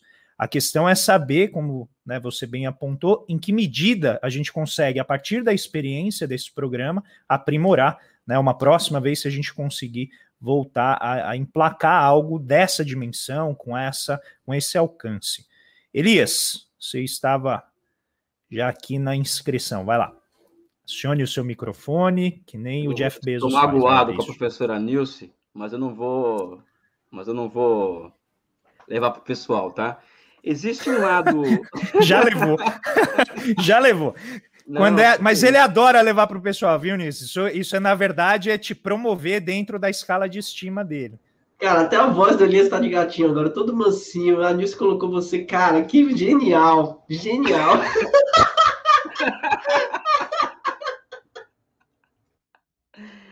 tá bom. Elias, não, vocês estão...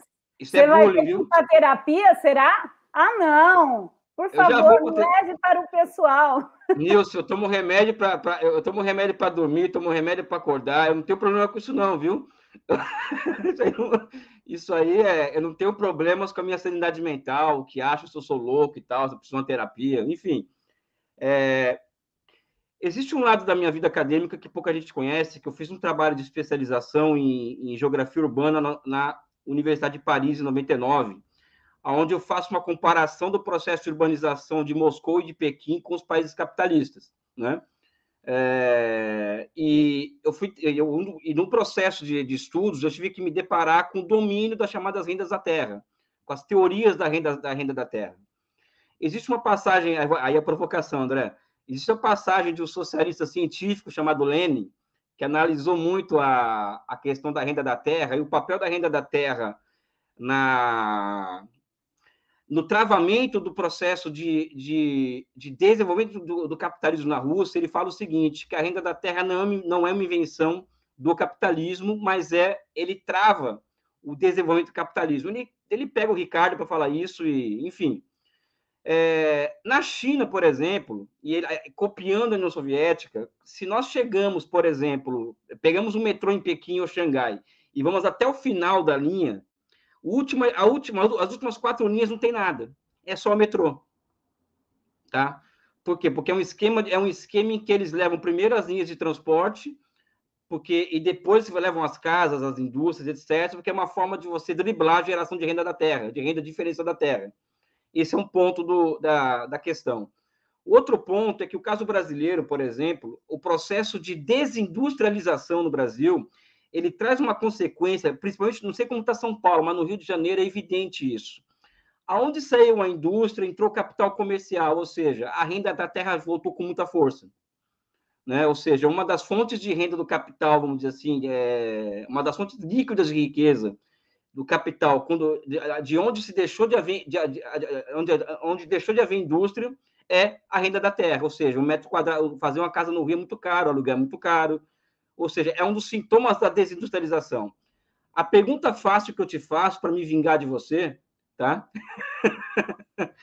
Não, é uma pergunta mesmo séria, assim. Como fazer política habitacional no Brasil, né? Com esses problemas, ou seja, a renda da terra no, ou seja, se você anunciar que vai fazer 100 mil, 100 mil moradias em São Paulo, o preço da terra vai explodir, entendeu? Sabe? Como, como que é isso? Ou seja, é, é fazer, fazer política habitacional é, um país em processo de desindustrialização, onde os meios de transporte não chegaram na periferia, e se chegava a gerar renda da terra, ou seja, como que é isso? Porque tem uma dialética, uma ciência a ser dominada nesse negócio, que eu acho que os soviéticos e chineses, e os, e os socialistas em geral, conseguiram dominar. E mesmo no Ocidente, Paris é um caso de urbanização interessantíssimo nesse aspecto, né? Como que é fazer isso na periferia, na sua opinião? Assim, é, é, é uma tese, né, que eu estou te propondo, mas não, aí eu vou, aí vamos polemizar mesmo, mas aí vamos polemizar junto, né, Elis? É, você citou aí países socialistas. Então vamos fazer a distinção. O que, que é o Minha Casa Minha Vida? O que, que são os governos do PT no Brasil no começo dos anos 2000 até 2014, né? Que é de fato quando a gente pode falar 2002 e 2014.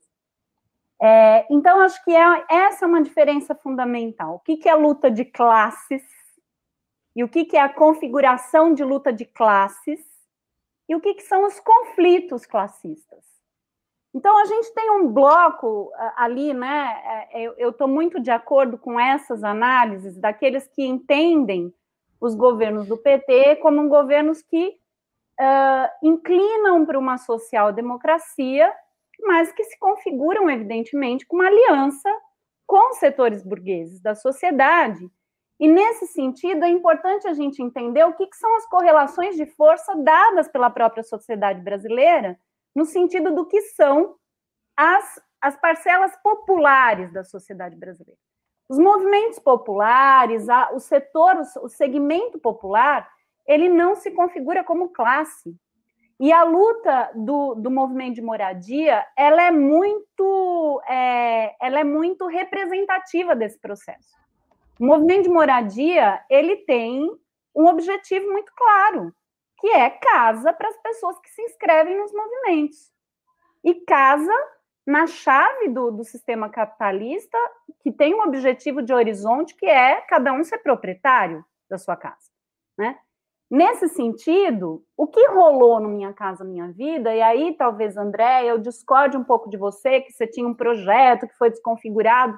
Eu acho que você tem um. Uma coisa é o projeto, outra coisa é a política pública. Entre o projeto e a política pública, é ali que se dão os conflitos. Então, o projeto dos acadêmicos, meus colegas, junto com o movimento de moradia, desde a reforma urbana lá dos anos 80, ele é uma coisa. A hora que consegue chegar no governo, que tem um quinhãozinho assim do governo, a gente está falando aqui de um Estado, um Estado capitalista, né? A hora que você chega ali, você precisa disputar. E quem disputou? O movimento de moradia. E ele disputou fazendo aliança com quem? Com o capital privado das empreiteiras que estavam indo à falência no âmbito do, do, do neoliberalismo dos anos 80 e 90 e que fizeram aliança com o movimento de moradia para implantar uma política. Tudo bem, ela vinha mais devagar e com isso você conseguia implantar também elementos de transformação de planejamento urbano. Mas aí, né, aí eu acho que a gente tem que avaliar como é que a China consegue levar primeiro o metrô e impedir a, a lógica da renda da terra de alcançar. É isso, é um Estado socialista é outra coisa. É por isso que eu falo que a avaliação do Minha Casa Minha Vida tem que ser feita dentro do que são as condições reais históricas da sociedade brasileira. É aí que eu, por exemplo, me contrapunha aqui no meu livro ao que é a visão do Nabil sobre os anos 40 e 50, que foi meu orientador, né? Então o Nabil olhava para aquele momento e fala: "Bom, foi muito bacana, se organizou um aparato técnico institucional, mas não resolveu o problema da moradia. Bom, não resolveu mesmo. Se a gente aprender com Engels, a gente sabe que o problema da moradia só se resolve num Estado socialista. É aí que está, não é? Então, a questão da renda da terra é a mesma. E aí eu acho que a gente precisa avaliar o Minha Casa Minha Vida desse ponto de vista. Naquilo que o governo tinha alguma possibilidade de ação para infletir capital e para tentar diminuir desigualdades regionais, que eram Minha Casa Minha Vida faixa 1, ele infletiu lá para o Nordeste e para o Norte do país. E para cidades médias e para cidades pequenas. Né? Então, quando você olha o montante fala, bom, não resolveu o déficit, porque construiu mais onde não precisava. Porque a lógica do programa não era essa. A lógica era a indução de desenvolvimento econômico. Né? Para resolver o problema e universalizar o acesso, aí a gente tem que dar outro passo, que aí é construir consciência de classe e instaurar, de fato, uma possibilidade de mudança de sistema de governo, né? Que me parece Excelente. que não estamos aqui falando num horizonte muito próximo em relação a isso, ainda que tenhamos a China como uma referência real. Sim. É, eu vou voltar depois a esse ponto, Nilce, porque eu acho que tem outras características. Já não estou mais magoado. Você nunca esteve, Elias. Para de fazer charme. Você adora uma. O Elias só fala que ele não gosta de polêmica, mas ele ama uma polêmica. Todo e ainda mais quando polemizam polêmica, com se polemizar com ele, ganha muitos pontos.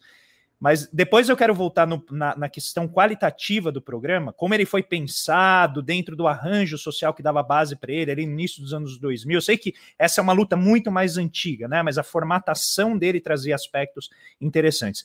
Mas para eu não furar aqui a fila, Ana está inscrita aqui para conversar com a gente. Vai lá, Ana. Então, Nilce, primeiro queria dizer que é muito bom te ouvir, né? Assim, é, é extremamente é, interessante o que você traz. E assim, eu, eu, eu fico com a seguinte questão: é, a gente viu não só é, a destruição ou a descaracterização do Minha Casa Minha Vida quando passa a ser Casa Brasileira, Casa Verde Amarela, Casa Verde Amarela, tudo é verde amarelo, né? Carteira, casa, enfim. É, e assim, é, retirando exatamente as moradias né, de, de interesse social, ou seja, aquela faixa das pessoas de menor renda. Então, assim, a gente num contexto de redução de renda, desemprego elevado e de longa duração, né, é uma pouquíssima perspectiva de que a iniciativa privada por si só ocupe essa lacuna, né, é, para essa população. Como é que você vê a perspectiva de moradia decente para essas pessoas? Você, você enxerga alguma perspectiva disso? É, obviamente que não agora, né? Isso aí eu já, já sei, mas assim, qual caminho você vê? Você vê um caminho é, no sentido do que foi o Minha Casa Minha Vida? Pelo que você falou aí, eu já mais ou menos imagino que você vai dizer, mas o que, como é que você enxerga a gente dar esse salto? Então, Ana, tem a ver um pouco com a história da renda da terra também, né? É... No, no esquema que se armou, a, o filão da, do faixa 1, que é de fato uma política social de, de redistribuição, né? uma política distributiva de, de, uh, de ação social mesmo, ela foi conseguida na chave da negociação você estrutura o mercado, o chamado mercado popular, né, e oferece uma organização com financiamento, tanto para produção quanto para demanda, né, você, você organiza, estrutura um sistema para o mercado popular, para uh, oferecer, para fazer uma oferta significativa, né, e o, o Estado, ao mesmo tempo, financiando a demanda para que mantenha aí um nível da demanda é, mais ou menos uh, uh, que consiga fazer a manutenção da demanda, né, com, o financiamento, em troca, na lógica do acordo, no âmbito macroeconômico, aí os meus colegas podem ajudar nesse sentido, né, é, você negocia para agir com, com subsídio nessas faixas, subsídios a perder de vista, não é? De fato, a fundo perdido, que era o faixa 1, que é para aquelas pessoas que não têm nenhuma condição. E com isso, né, que também era uma discussão que a gente fazia aí, a hora que essa, esses conjuntos habitacionais formam bairros, ainda que periféricos, né, dentro dessas críticas que foram feitas ao programa, começa a surgir o mercadinho, né, a cabeleireira, e aquilo incrementa economicamente e transforma o território. E a gente tem que lembrar que isso estava junto com uma série de outras políticas. O Bolsa Família estava lá, os outros programas estavam acontecendo, fomentando uma certa autonomia do ponto de vista econômico nesses territórios. Quando você tira isso, você de fato, de novo, concentra, né?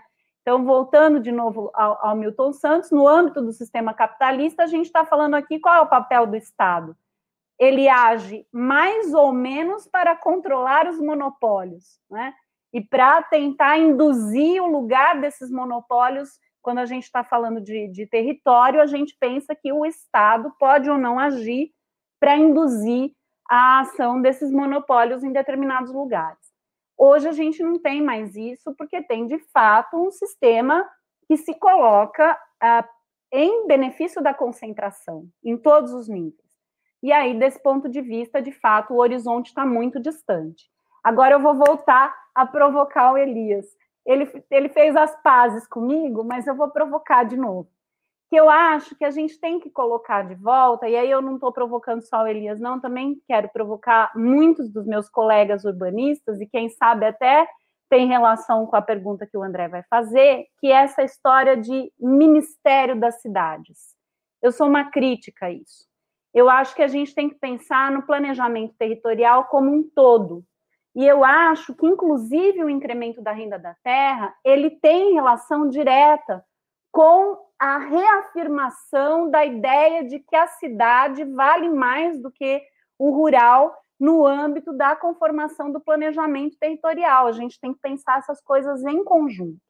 Desse ponto de vista, quando a gente está agora aqui, bom, a gente está aqui fazendo essa, esse lugar, né, a gente armou aqui um lugar virtual.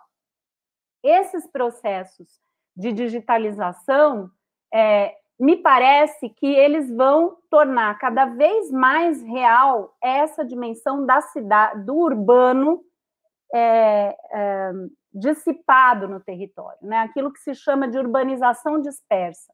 E aí, nesse sentido, eu acho que a gente precisa pensar a questão da soberania alimentar para os territórios nessa relação da urbanização dispersa. E aí, tudo bem você ter grandes áreas de terra Aí a gente vai discutir aqui: o problema não é o tamanho da terra, o problema é quem é dono dela, não é? É óbvio que é isso. Né? Então, você poderia ter grandes áreas de terra que fossem de propriedades públicas, de propriedades coletivas, produzindo para exportação. E pensar nas relações mais dinâmicas de propriedades menores, compactas, com alta capacidade de produtividade agrícola, nessas áreas é, disseminadas pelo território no âmbito dessa urbanização dispersa. Por exemplo, não só as áreas das, da desindustrialização, mas o que, que vai ser dos shopping centers se, se as, a, a, a, o comércio pela internet se disseminar de uma forma generalizada? Vamos pensar que a gente pode ter esses grandes uh, containers aí, os shopping centers, produzindo. Alguém escreveu aí, onde é que estão os latifúndios de tomate e alface? Quem sabe se a gente não, não planta tomate, alface nessas áreas de shopping centers, né? Então, eu acho que a gente precisa pensar, não adianta pensar só na casa, né, Georgina? É isso que eu estou querendo te dizer.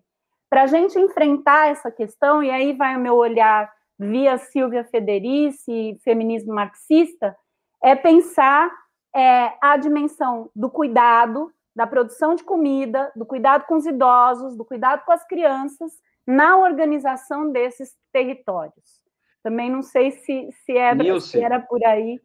Vai lá. Um parênteses, você acabou de trazer para nós aqui a, uma ideia que o Rangel, Inácio Rangel tinha na década de 70, que era a única reforma agrária possível no Brasil. Era uma reforma agrária que, que, que, que ocorresse na periferia das grandes cidades. Né? Ele, falava, ele falava exatamente isso, ou seja, a única reforma agrária. É, é, a agricultura já virou capitalista no campo, e a única reforma agrária possível e necessária para o Brasil da nossa época é, é a que contemple a, essas áreas ociosas nas periferias das, das, grandes cidades. E o quintal, por exemplo, das favelas aqui do Rio de Janeiro, por exemplo, onde se cria porco, galinha aqui no Rio, né? Então você acabou de ressuscitar aqui as ideias do Rangel para a questão agrária brasileira, só que olhando para o olhar urbano, no caso, né?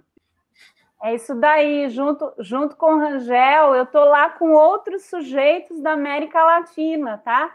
Então tem, tem o, o Inácio Rangel, mas tem também o Orlando Fausborda, lá na Colômbia, que também é uma referência importante para mim para pensar nesses processos aí, que aí diz respeito à minha pesquisa atual, que é sobre uma instituição latino-americana da questão é, urbana, habitacional e de planejamento territorial que eu estou estudando no momento, que era uma instituição lá dos anos 50 e 60. Muito legal. Inclusive, a Nilce mandou para mim vários textos que vão estar disponíveis para vocês aqui na descrição do vídeo depois. Vou deixar aqui fixado também nos comentários. Ela colocou uma, assim, a superfície do que ela produz, evidentemente, tem muita coisa. E a ideia é que vocês, né, motivados por essa brilhante conversa aqui, que vocês vão procurar conhecer mais, né, porque realmente é, é muito valiosa a produção dela. E aí, Nilson, eu queria voltar para esse ponto uh, do Minha Casa Minha Vida, porque eu lembro, eu, eu cursei geografia por alguns anos ali, né, vizinha a FAO, ali na FEFELESH, e eu lembro que eu fiz um trabalho em geografia urbana, obviamente é um trabalho de graduação, não é nada sofisticado, então por isso eu queria ouvir de você, que estuda isso profundamente. Uh, quando eu analisei o Minha Casa Minha Vida, eu fui olhar para a origem do programa, e originalmente me parece, aí você pode corrigir absolutamente se estiver errado, que havia muito mais do que um foco de apenas na moradia, mas a produção da moradia. Então, seria não apenas você direcionar fundos públicos para que empreiteiras produzissem as casas, mas também motivar os mutirões, a organização comunitária para produzir aqueles imóveis. E aí, quando eu coloquei a questão da desfiguração, que você está coberta de razão, as conjunturas elas determinam como que o Estado vai conseguir né, articular aquela política e implementá-la. Mas como que você vê nesse sentido? Uh, como que se perdeu densidade, por assim dizer, em termos sociais, ao deslocar esses fundos de um projeto que envolveria mais uma mobilização de base, né, para produzir essas casas e tal, para uma, um foco mais nas empreiteiras e que eventualmente acabou até tendo efeitos imobiliários, né, no mercado imobiliário.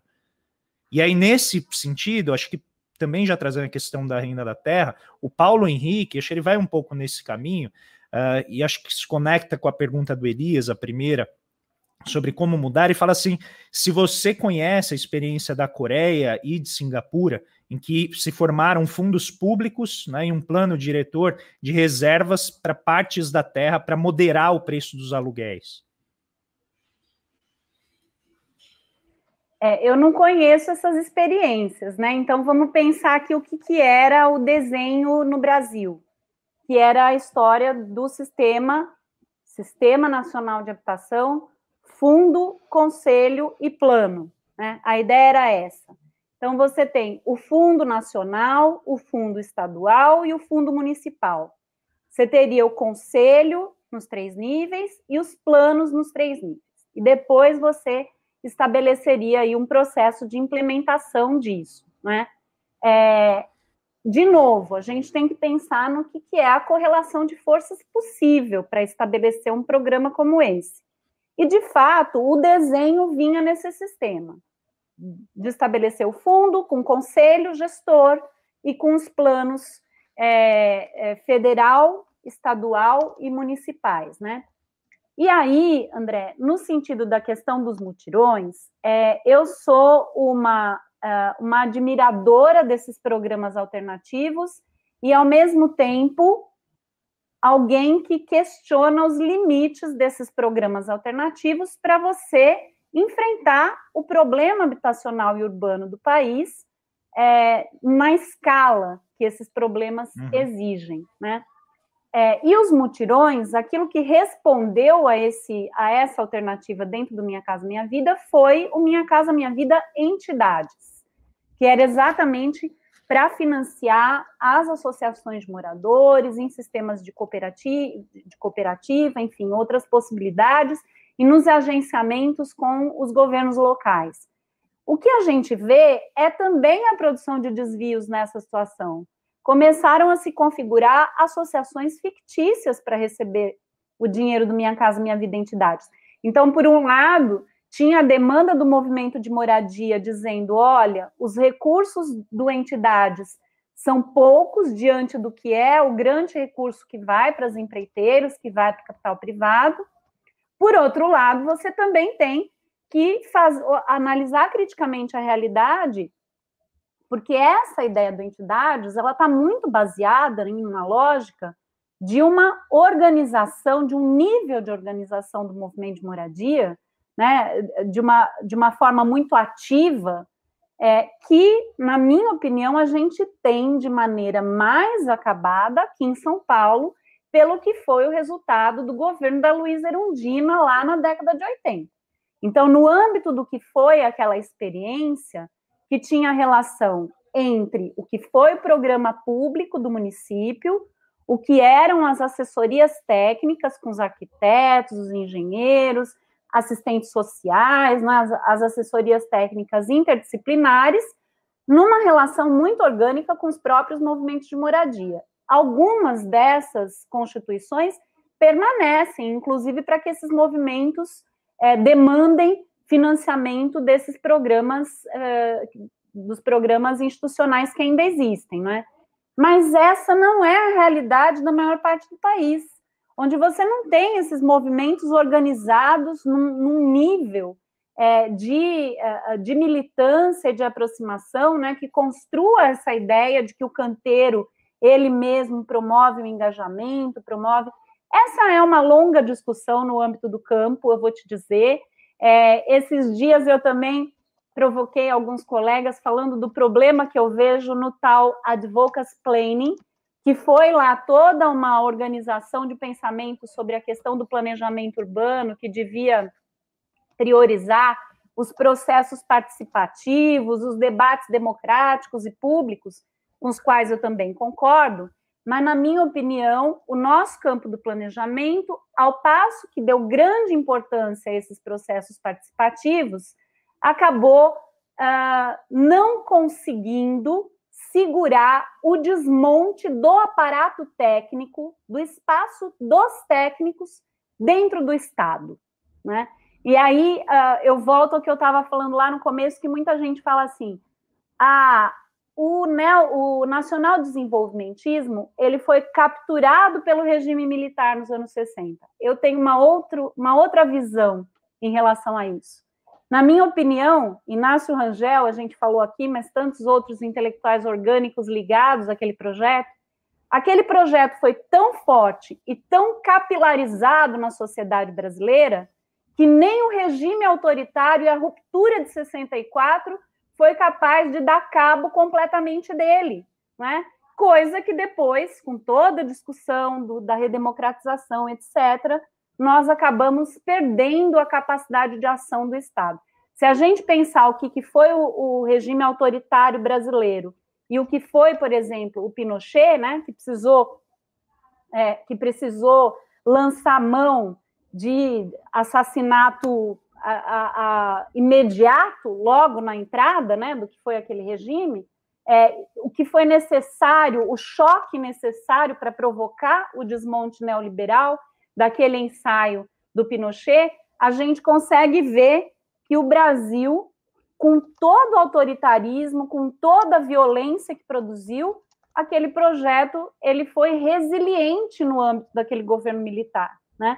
Então é, eu tenho um pouco de ambiguidade na minha relação com essa questão dos processos participativos, sabe, André? Óbvio que eu defendo amplio a questão democrática, mas do ponto de vista técnico, eu que fiz um mestrado sobre os movimentos de moradia, entendi durante o meu mestrado que eu tinha nascido classe trabalhadora, crescido classe trabalhadora, mas que tinha me tornado uma técnica e que, portanto, o meu olhar era diverso daquele do militante do movimento de moradia.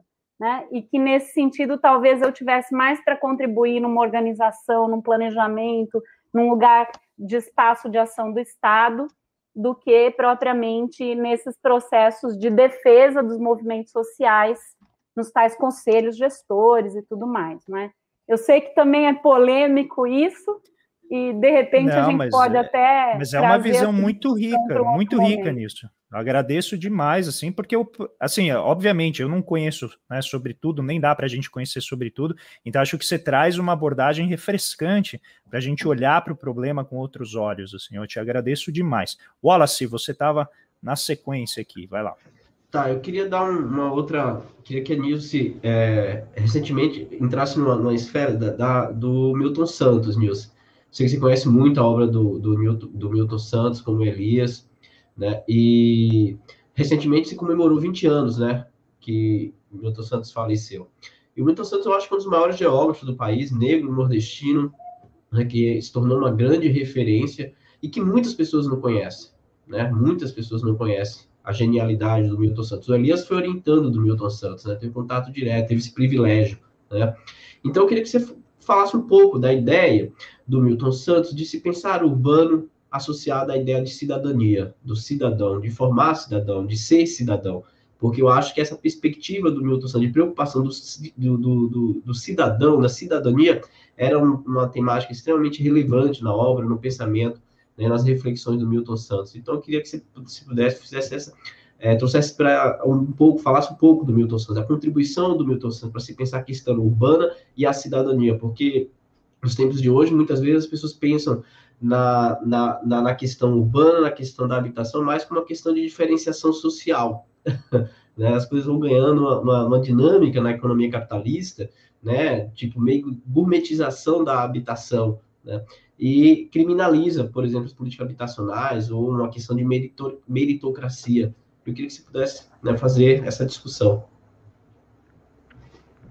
Muito bom, Wallace. É assim, né? Eu conheço muito menos o Milton Santos do que eu gostaria de conhecer. E porque eu acho que, não sei como é nas outras áreas, mas na minha especificamente, né, eu fiz aí um mestrado sobre os movimentos de moradia, depois fiz meu doutorado sobre habitação dos anos 40 e 50, cursando disciplinas na Universidade de São Paulo, sem ler Milton Santos.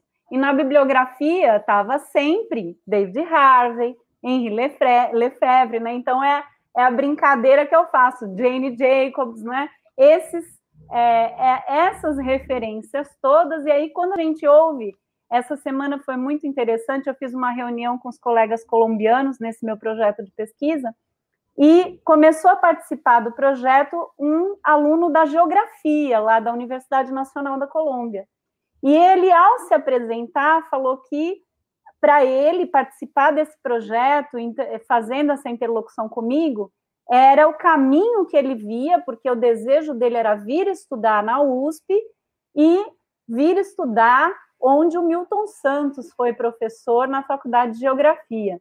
E eu achei aquilo incrível, porque é difícil a gente escutar alunos nossos falando sobre essa importância, não é? Então, acho que é fundamental trazer, porque é um autor amplamente reconhecido, lido no mundo inteiro e talvez uh, passe negligenciado pelos nossos círculos acadêmicos, né? Então, uh, quero aqui fazer a minha homenagem desses uh, desses 20 anos da morte dele, dizer que a gente tem que, eu estou tentando cada vez mais ler e conhecer, é, sobretudo porque eu também estou discutindo aí todo esse debate da questão do subdesenvolvimento, da dependência, faz parte das minhas pesquisas nesse momento, entender o que foram os diálogos dos intelectuais latino-americanos com o Castells, com Manuel Castells, lá nos anos 60 e 70, como é que se instaurou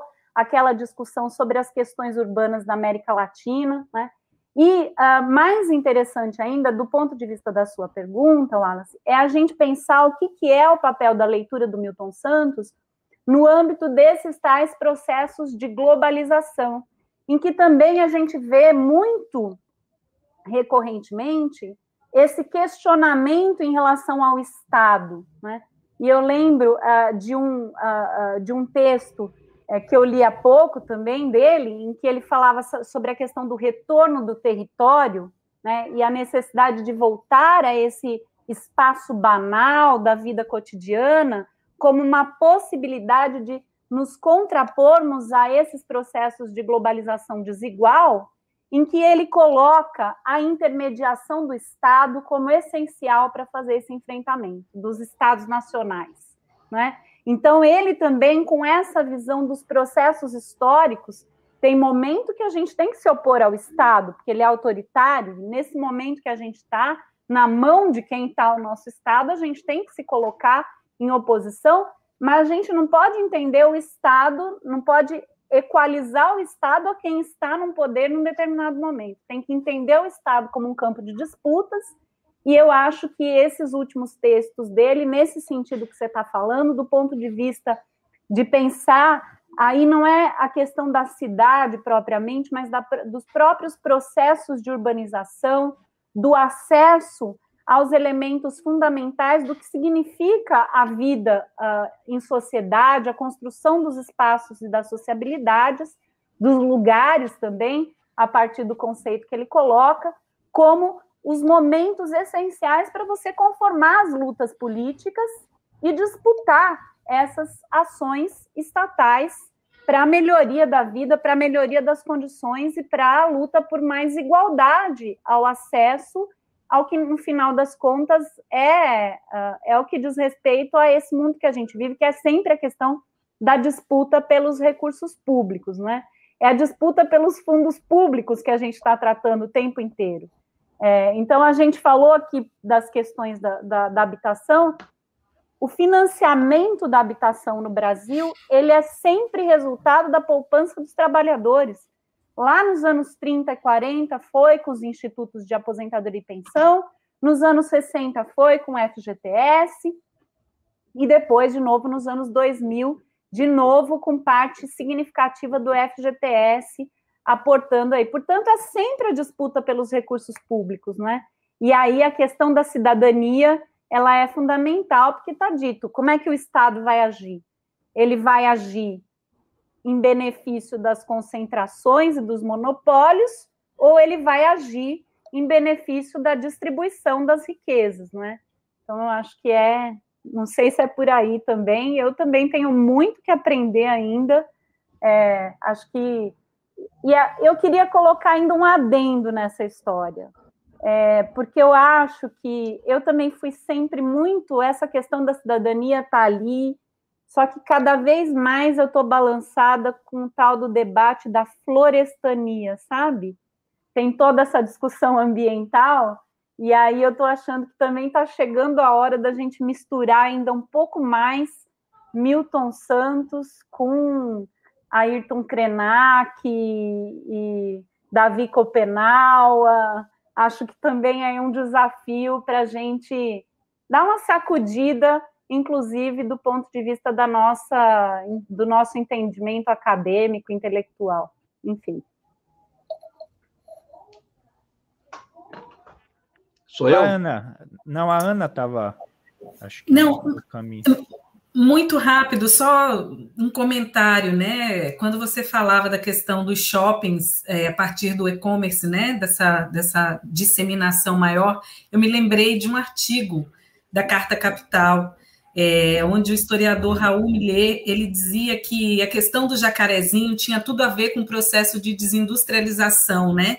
E ele citava duas indústrias muito é, é, importantes que tinham ali ao redor, dizendo que, na realidade, aquele adensamento populacional foi exatamente por conta dessas indústrias, né? Acho que era GE e CISPER, que é de vidro, e à medida que se desindustrializou, que essas indústrias saíram de lá, como esse território ele acaba entrando num colapso ainda maior, além de todas as necessidades que tinham antes, além da forma desordenada como ele se, ele se criou, mas com a saída né, dessa, dessa, dessas indústrias, é, é pior a situação. Eu me lembrei, aí eu fiz essa relação em relação ao que você fala da questão dos shoppings.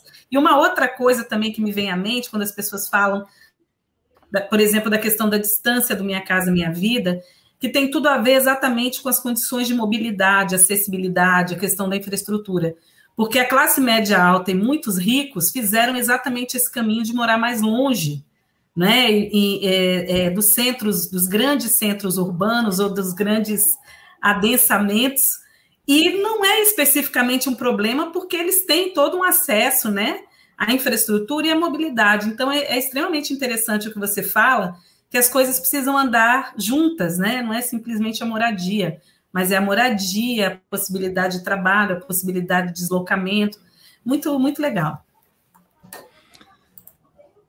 Ana Georgina, perfeito, porque assim também tem uma é, tem uma concentração muito grande do debate sobre as questões do planejamento urbano que estão em torno da questão da mobilidade, pensando o metrô, o trem, os transportes de massa, os grandes corredores, etc.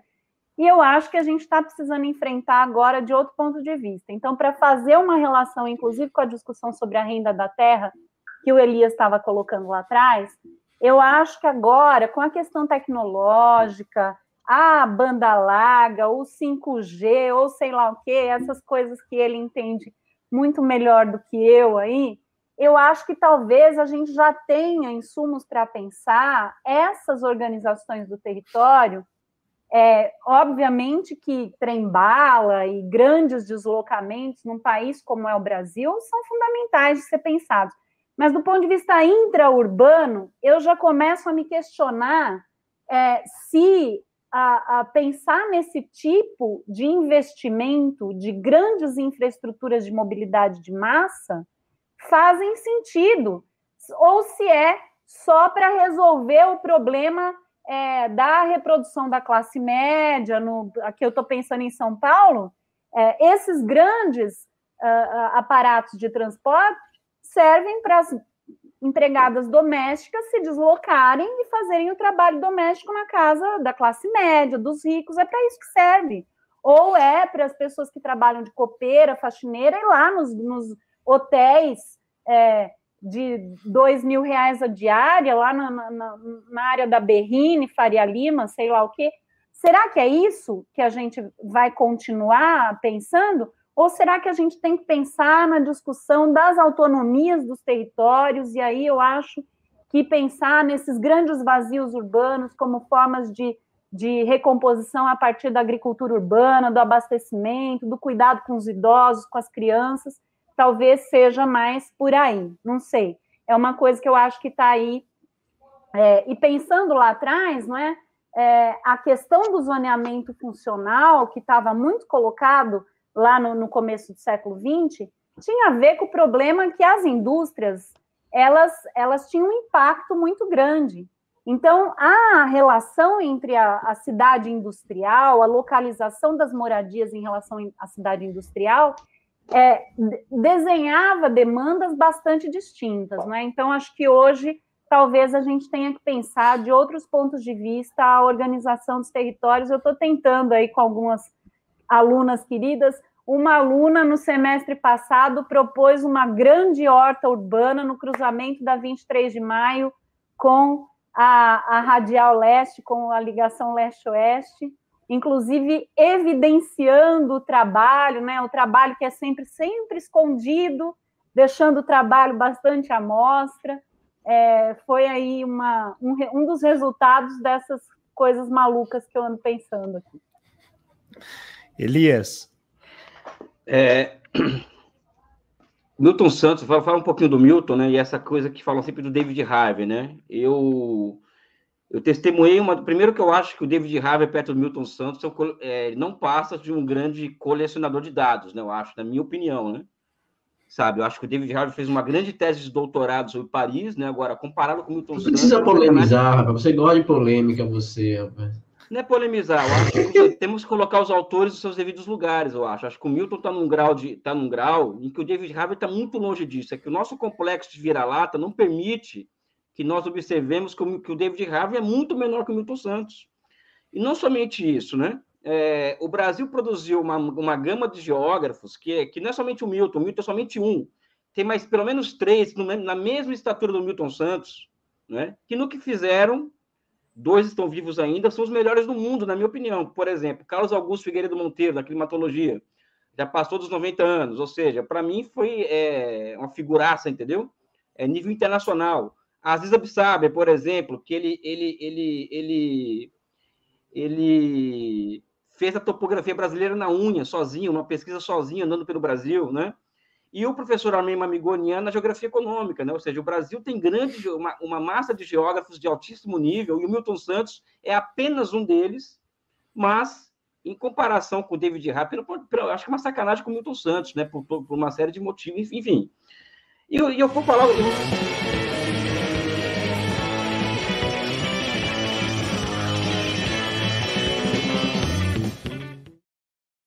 E eu vou dar o um exemplo. Que merecia, aqui. vai. Não, não, não, porque eu vou falar do Harvey agora, porque eu, eu testemunhei o debate dos dois em que eu via o tamanho de um de outro. Né? O David Harvey chega na, num debate na década de 90 na USP e diz o seguinte, na mesa com Milton Santos, que não existe mais essa questão de centro-periferia, que as grandes cidades do mundo são bolsões de riqueza e de miséria. É uma tese que, para, para, para a esquerda em geral, é maravilhosa, linda, cidades rebeldes, né? essa coisa toda que empolga a militância de esquerda nas cidades. Para marxistas sérios, que observam a questão urbana a partir da, das relações de forças produtivas e relações de produção, o papo é outro. Né? E o Milton Santos falou: olha, isso que você está colocando pode ser bom para os jovens aqui, mas não é verdade. Porque onde, existe uma diferença fundamental entre as cidades no centro do sistema e na periferia. Na, no, no centro do sistema existe uma coisa capital financeiro que sustenta que sustenta a, a, o processo de urbanização dessas cidades. E aqui na periferia não tem isso. E aí eu entro na questão, Nilson, que eu acho que é funda, porque eu estou falando de esquerda aqui, porque eu sou contra, eu tenho problemas com essa esquerda bonita aqui, da, da cidades rebeldes, não sei o quê, que vê o David Harvey falando de, e chora aqui no Rio, sabe? Tem tudo isso aqui no Rio, aqui, sabe? É... O... Aí vai entrar agora o Elias, Nacional Desenvolvimentista dos anos 50, tá para você, tá bom, Nilson? É, na década de 30, 40, 50, 60, a questão social brasileira se resolveria com uma questão agrária, com a, com reforma agrária, tá? Na medida que o Brasil se urbaniza, o problema, a contradição principal sai do campo para a cidade, ou seja, anatomia do, anatomia do macaco se compreende a partir da anatomia, anatomia humana. Na minha cabeça, vendo essa fala do Milton Santos, é muito claro para mim, aí pode ser que você não concorde comigo, que, que o que substitui a questão agrária, a reforma agrária hoje no Brasil é, seria o capital financeiro capaz de sustentar um esforço de acúmulo de capital é, de 25% ao ano, né? capaz de gerar nos próximos cinco anos, é, seis anos, 20 milhões de empregos urbanos no Brasil. Sabe? Você não acha, por exemplo, que essa questão do capital financeiro urbano é algo que é fundamental para a esquerda pensar estrategicamente a questão urbana no Brasil? Ou seja, grandes bancos municipais de desenvolvimento para sustentar é, grandes empreendimentos urbanos. Aí eu vou, posso até discordar de ti, eu acho que a questão é, é são grandes infraestrutura, infraestruturas urbanas, passa por isso daí. Eu sempre dou exemplo, por exemplo, de que Xangai, Xangai, 56% da, da, da sua expansão atual do metrô, que já é o maior do mundo, foi feito por emissão de moeda, criação de moeda do Banco Municipal de Xangai. Né? Ou seja, por que não pensar nesses sistemas também, também para o Brasil? Não é? Ou seja, a questão financeira e a reprodução urbana, ou seja, casar essas duas questões. É uma questão mais de fundo que a gente levanta, enfim. Essa é questão de todo pra... o fundo, né? Basicamente. É, por trocar a reforma agrária pela, pelo sistema financeiro lá, como uma solução para a questão social, né? É, Você tem uma hora e meia, tenho... Nilce, vai. É, é, não, e eu estou falando muito, né? Eu acho que eu estou ocupando muito espaço com as minhas respostas aqui. Não, tá ótimo. Não, você tá é entrevistada tá aqui, é para isso é... mesmo. Vai lá. Eu, eu não sei, Elias, se eu tenho condições de debater a fundo isso com você. Eu acho, eu vou, eu vou dizer o seguinte: eu acho que a gente tem que pensar um modelo próprio. Né? Então, se o Harvey está tá equivocado de pensar essa coisa das cidades insurgentes para todo mundo, e o, e o, Milton Santos chamava atenção para isso, é, pensar essa coisa né, da, da, das grandes áreas precárias de Paris, como se fossem iguaizinhas às nossas grandes áreas precárias, né? É, eu também acho que a gente precisa pensar um modelo próprio. E aí, nesse sentido, uh, eu acho que a gente tem uma questão de ocupação territorial e dessa relação com a densidade populacional que é muito diferente da China, por exemplo. Então, eu acho que a gente precisa pensar numa lógica que envolva.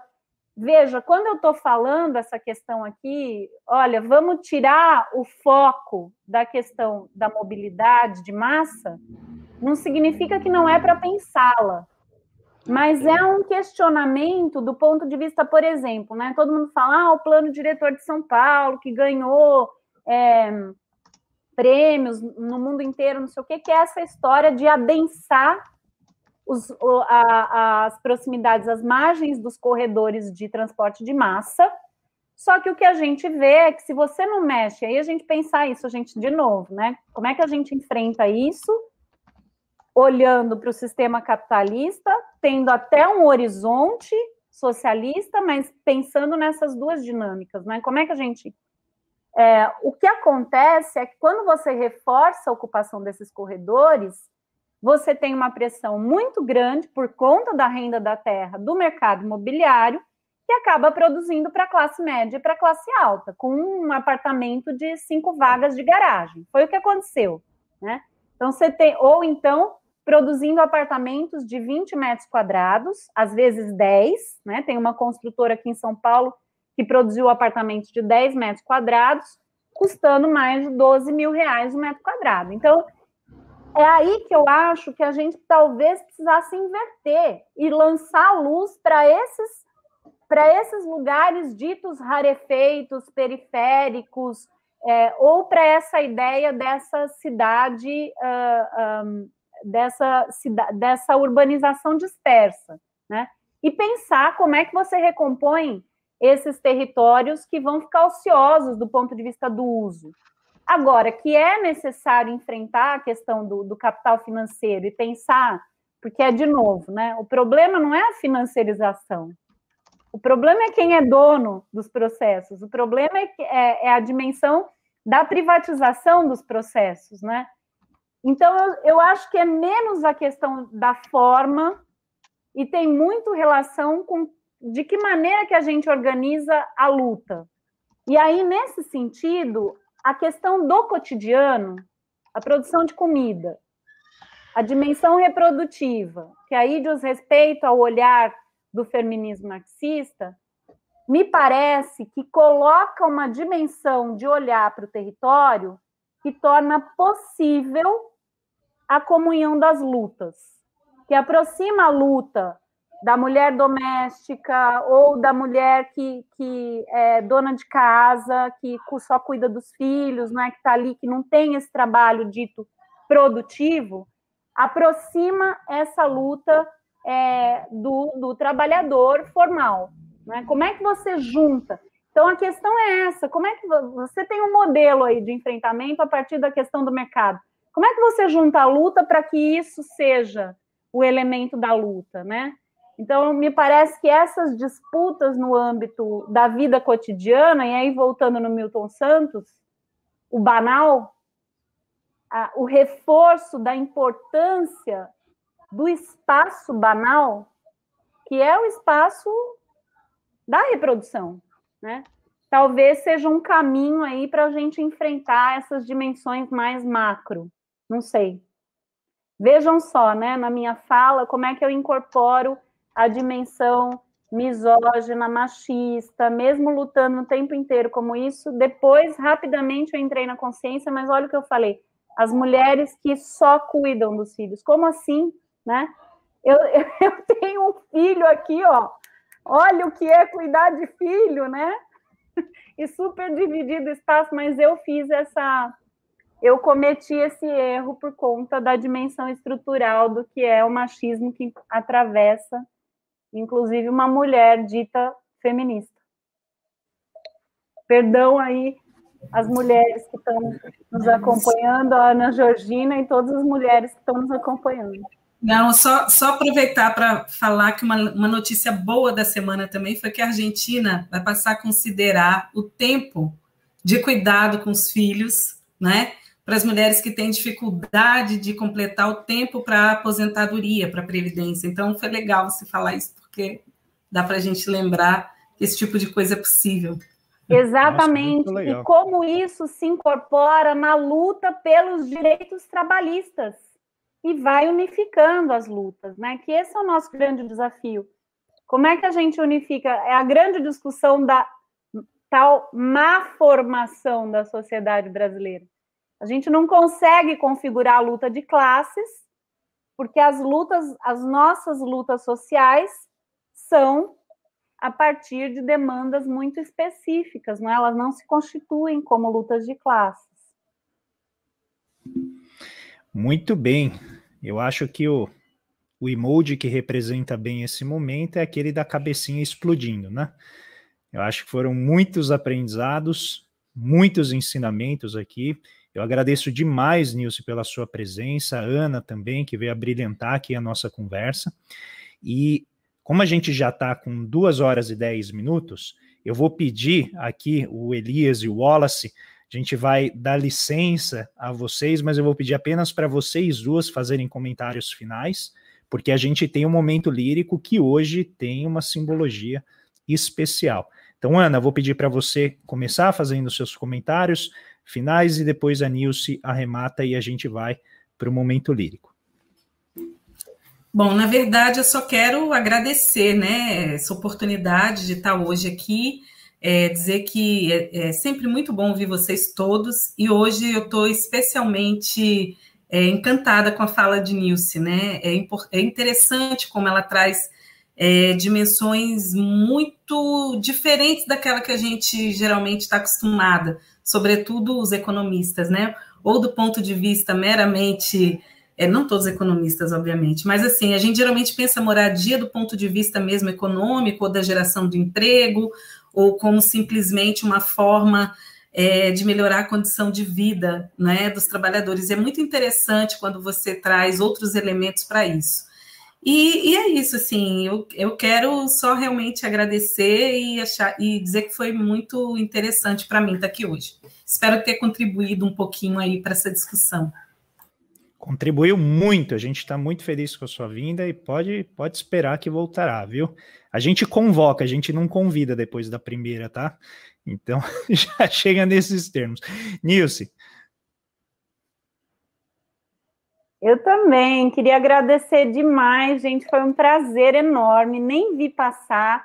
Queria só lembrar: alguém no chat falou de Josué de Castro. Queria dizer também que é outra referência que eu não li durante a minha vida acadêmica e que eu estou correndo atrás agora, exatamente para entender de maneira mais aprofundada esses anos 50 e 60.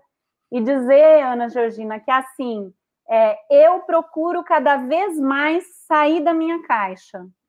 Eu, é, porque eu acho que eu preciso aprender para fora desse universo dos arquitetos, dos urbanistas. Muitas vezes eu ouço colegas falando assim: ah, os economistas precisam aprender com os arquitetos. Não, eu estou querendo aprender com os economistas, com os sociólogos, com os geógrafos, porque eu acho que ah, é essa troca que a gente constrói de maneira colaborativa que faz, na verdade, a gente aprender. Tem um monte de coisa aqui que eu não alcanço, né? Que vocês entendem muito melhor do que eu. E eu acho que é essa troca que torna possível a gente construir horizontes de utopia para reforçar a provocação ao Elias. Muito obrigada. Nilce, foi fantástico. A todo mundo que acompanhou. Você captou a essência do programa muito bem. A gente adorou a sua vinda aqui. Ana também, particularmente fantástica. Muito obrigado. Obrigado, Elias, ao Wallace, a todo mundo que né, nos acompanhou aqui. Mas hoje o momento lírico é especial. Eu estou com um problema aqui na internet, eu não estou conseguindo passar né, a vinheta do momento lírico. Então hoje nós vamos sem nenhum nenhuma vinhetinha, a gente vai direto. Eu pedi. André, né, eu, eu mudei o que eu ia falar. Não tem problema, eu não vou falar nada. Eu, você ah, vai então falar tá. ainda, mas eu, eu nem sei o que vocês vão falar. A única coisa é que eu pedi que hoje, por conta do dia que a gente está celebrando, que fossem as mulheres a fazer o momento lírico. Então, eu vou dar a, apenas aqui uma, um, um geral para vocês. Vocês duas têm um momento lírico e ao final da fala de vocês, o programa termina. Então, eu vou passar rapidamente a palavra para o Elias e para o Wallace para eles se despedirem, mas o programa hoje termina com vocês. Vai lá, Wallace ou Elias, quem quiser falar primeiro.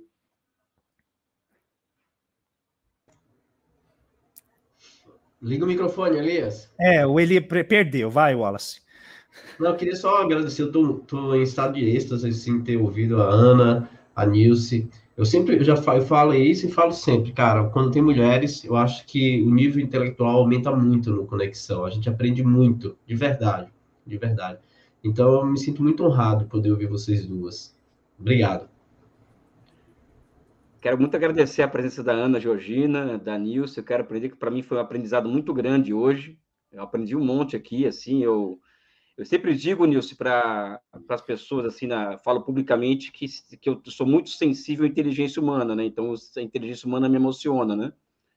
E eu saio daqui hoje emocionado ao ver a, o seu depoimento, a sua apresentação, ter conhecido a Ana Georgina, ou seja, enfim, saio feliz. Obrigado. Apesar da polêmica, você ter me provocado, você ter que ser. Apesar é... não, por causa Estamos disso. Juntos. Por causa disso, claro. Eu gosto Por de ser desafiado, né? disso. né? Eu gosto muito Exatamente. de ser desafiado, mas obrigado pelo, por existir aí, tá entre nós, temos contemporâneos, esse mundo difícil que estamos vivendo. Um beijo no seu coração. Maravilha. Eu quero também agradecer demais, acho que foi fantástico, é um programa para a gente ver, rever e certamente vocês né, voltarão aqui ao canal para a gente continuar discutindo. Como sempre, o Conexão Xangai, ele, tudo que ele consegue fazer é tocar um pouco a superfície dos problemas, né? Mas a gente tenta dar uma visão para as pessoas que refresque né, os velhos conceitos, que a gente vá aprofundando, compreendendo dimensões que antes não ficavam acessíveis. Então, o meu agradecimento muito caloroso, muito carinhoso a vocês duas pela grande contribuição que hoje vocês deram aqui ao debate e certamente continuarão dando. Mas agora é a hora do momento lírico. Com isso, eu, Elias Jabur e Wallace nos despedimos e vocês têm aqui o estúdio.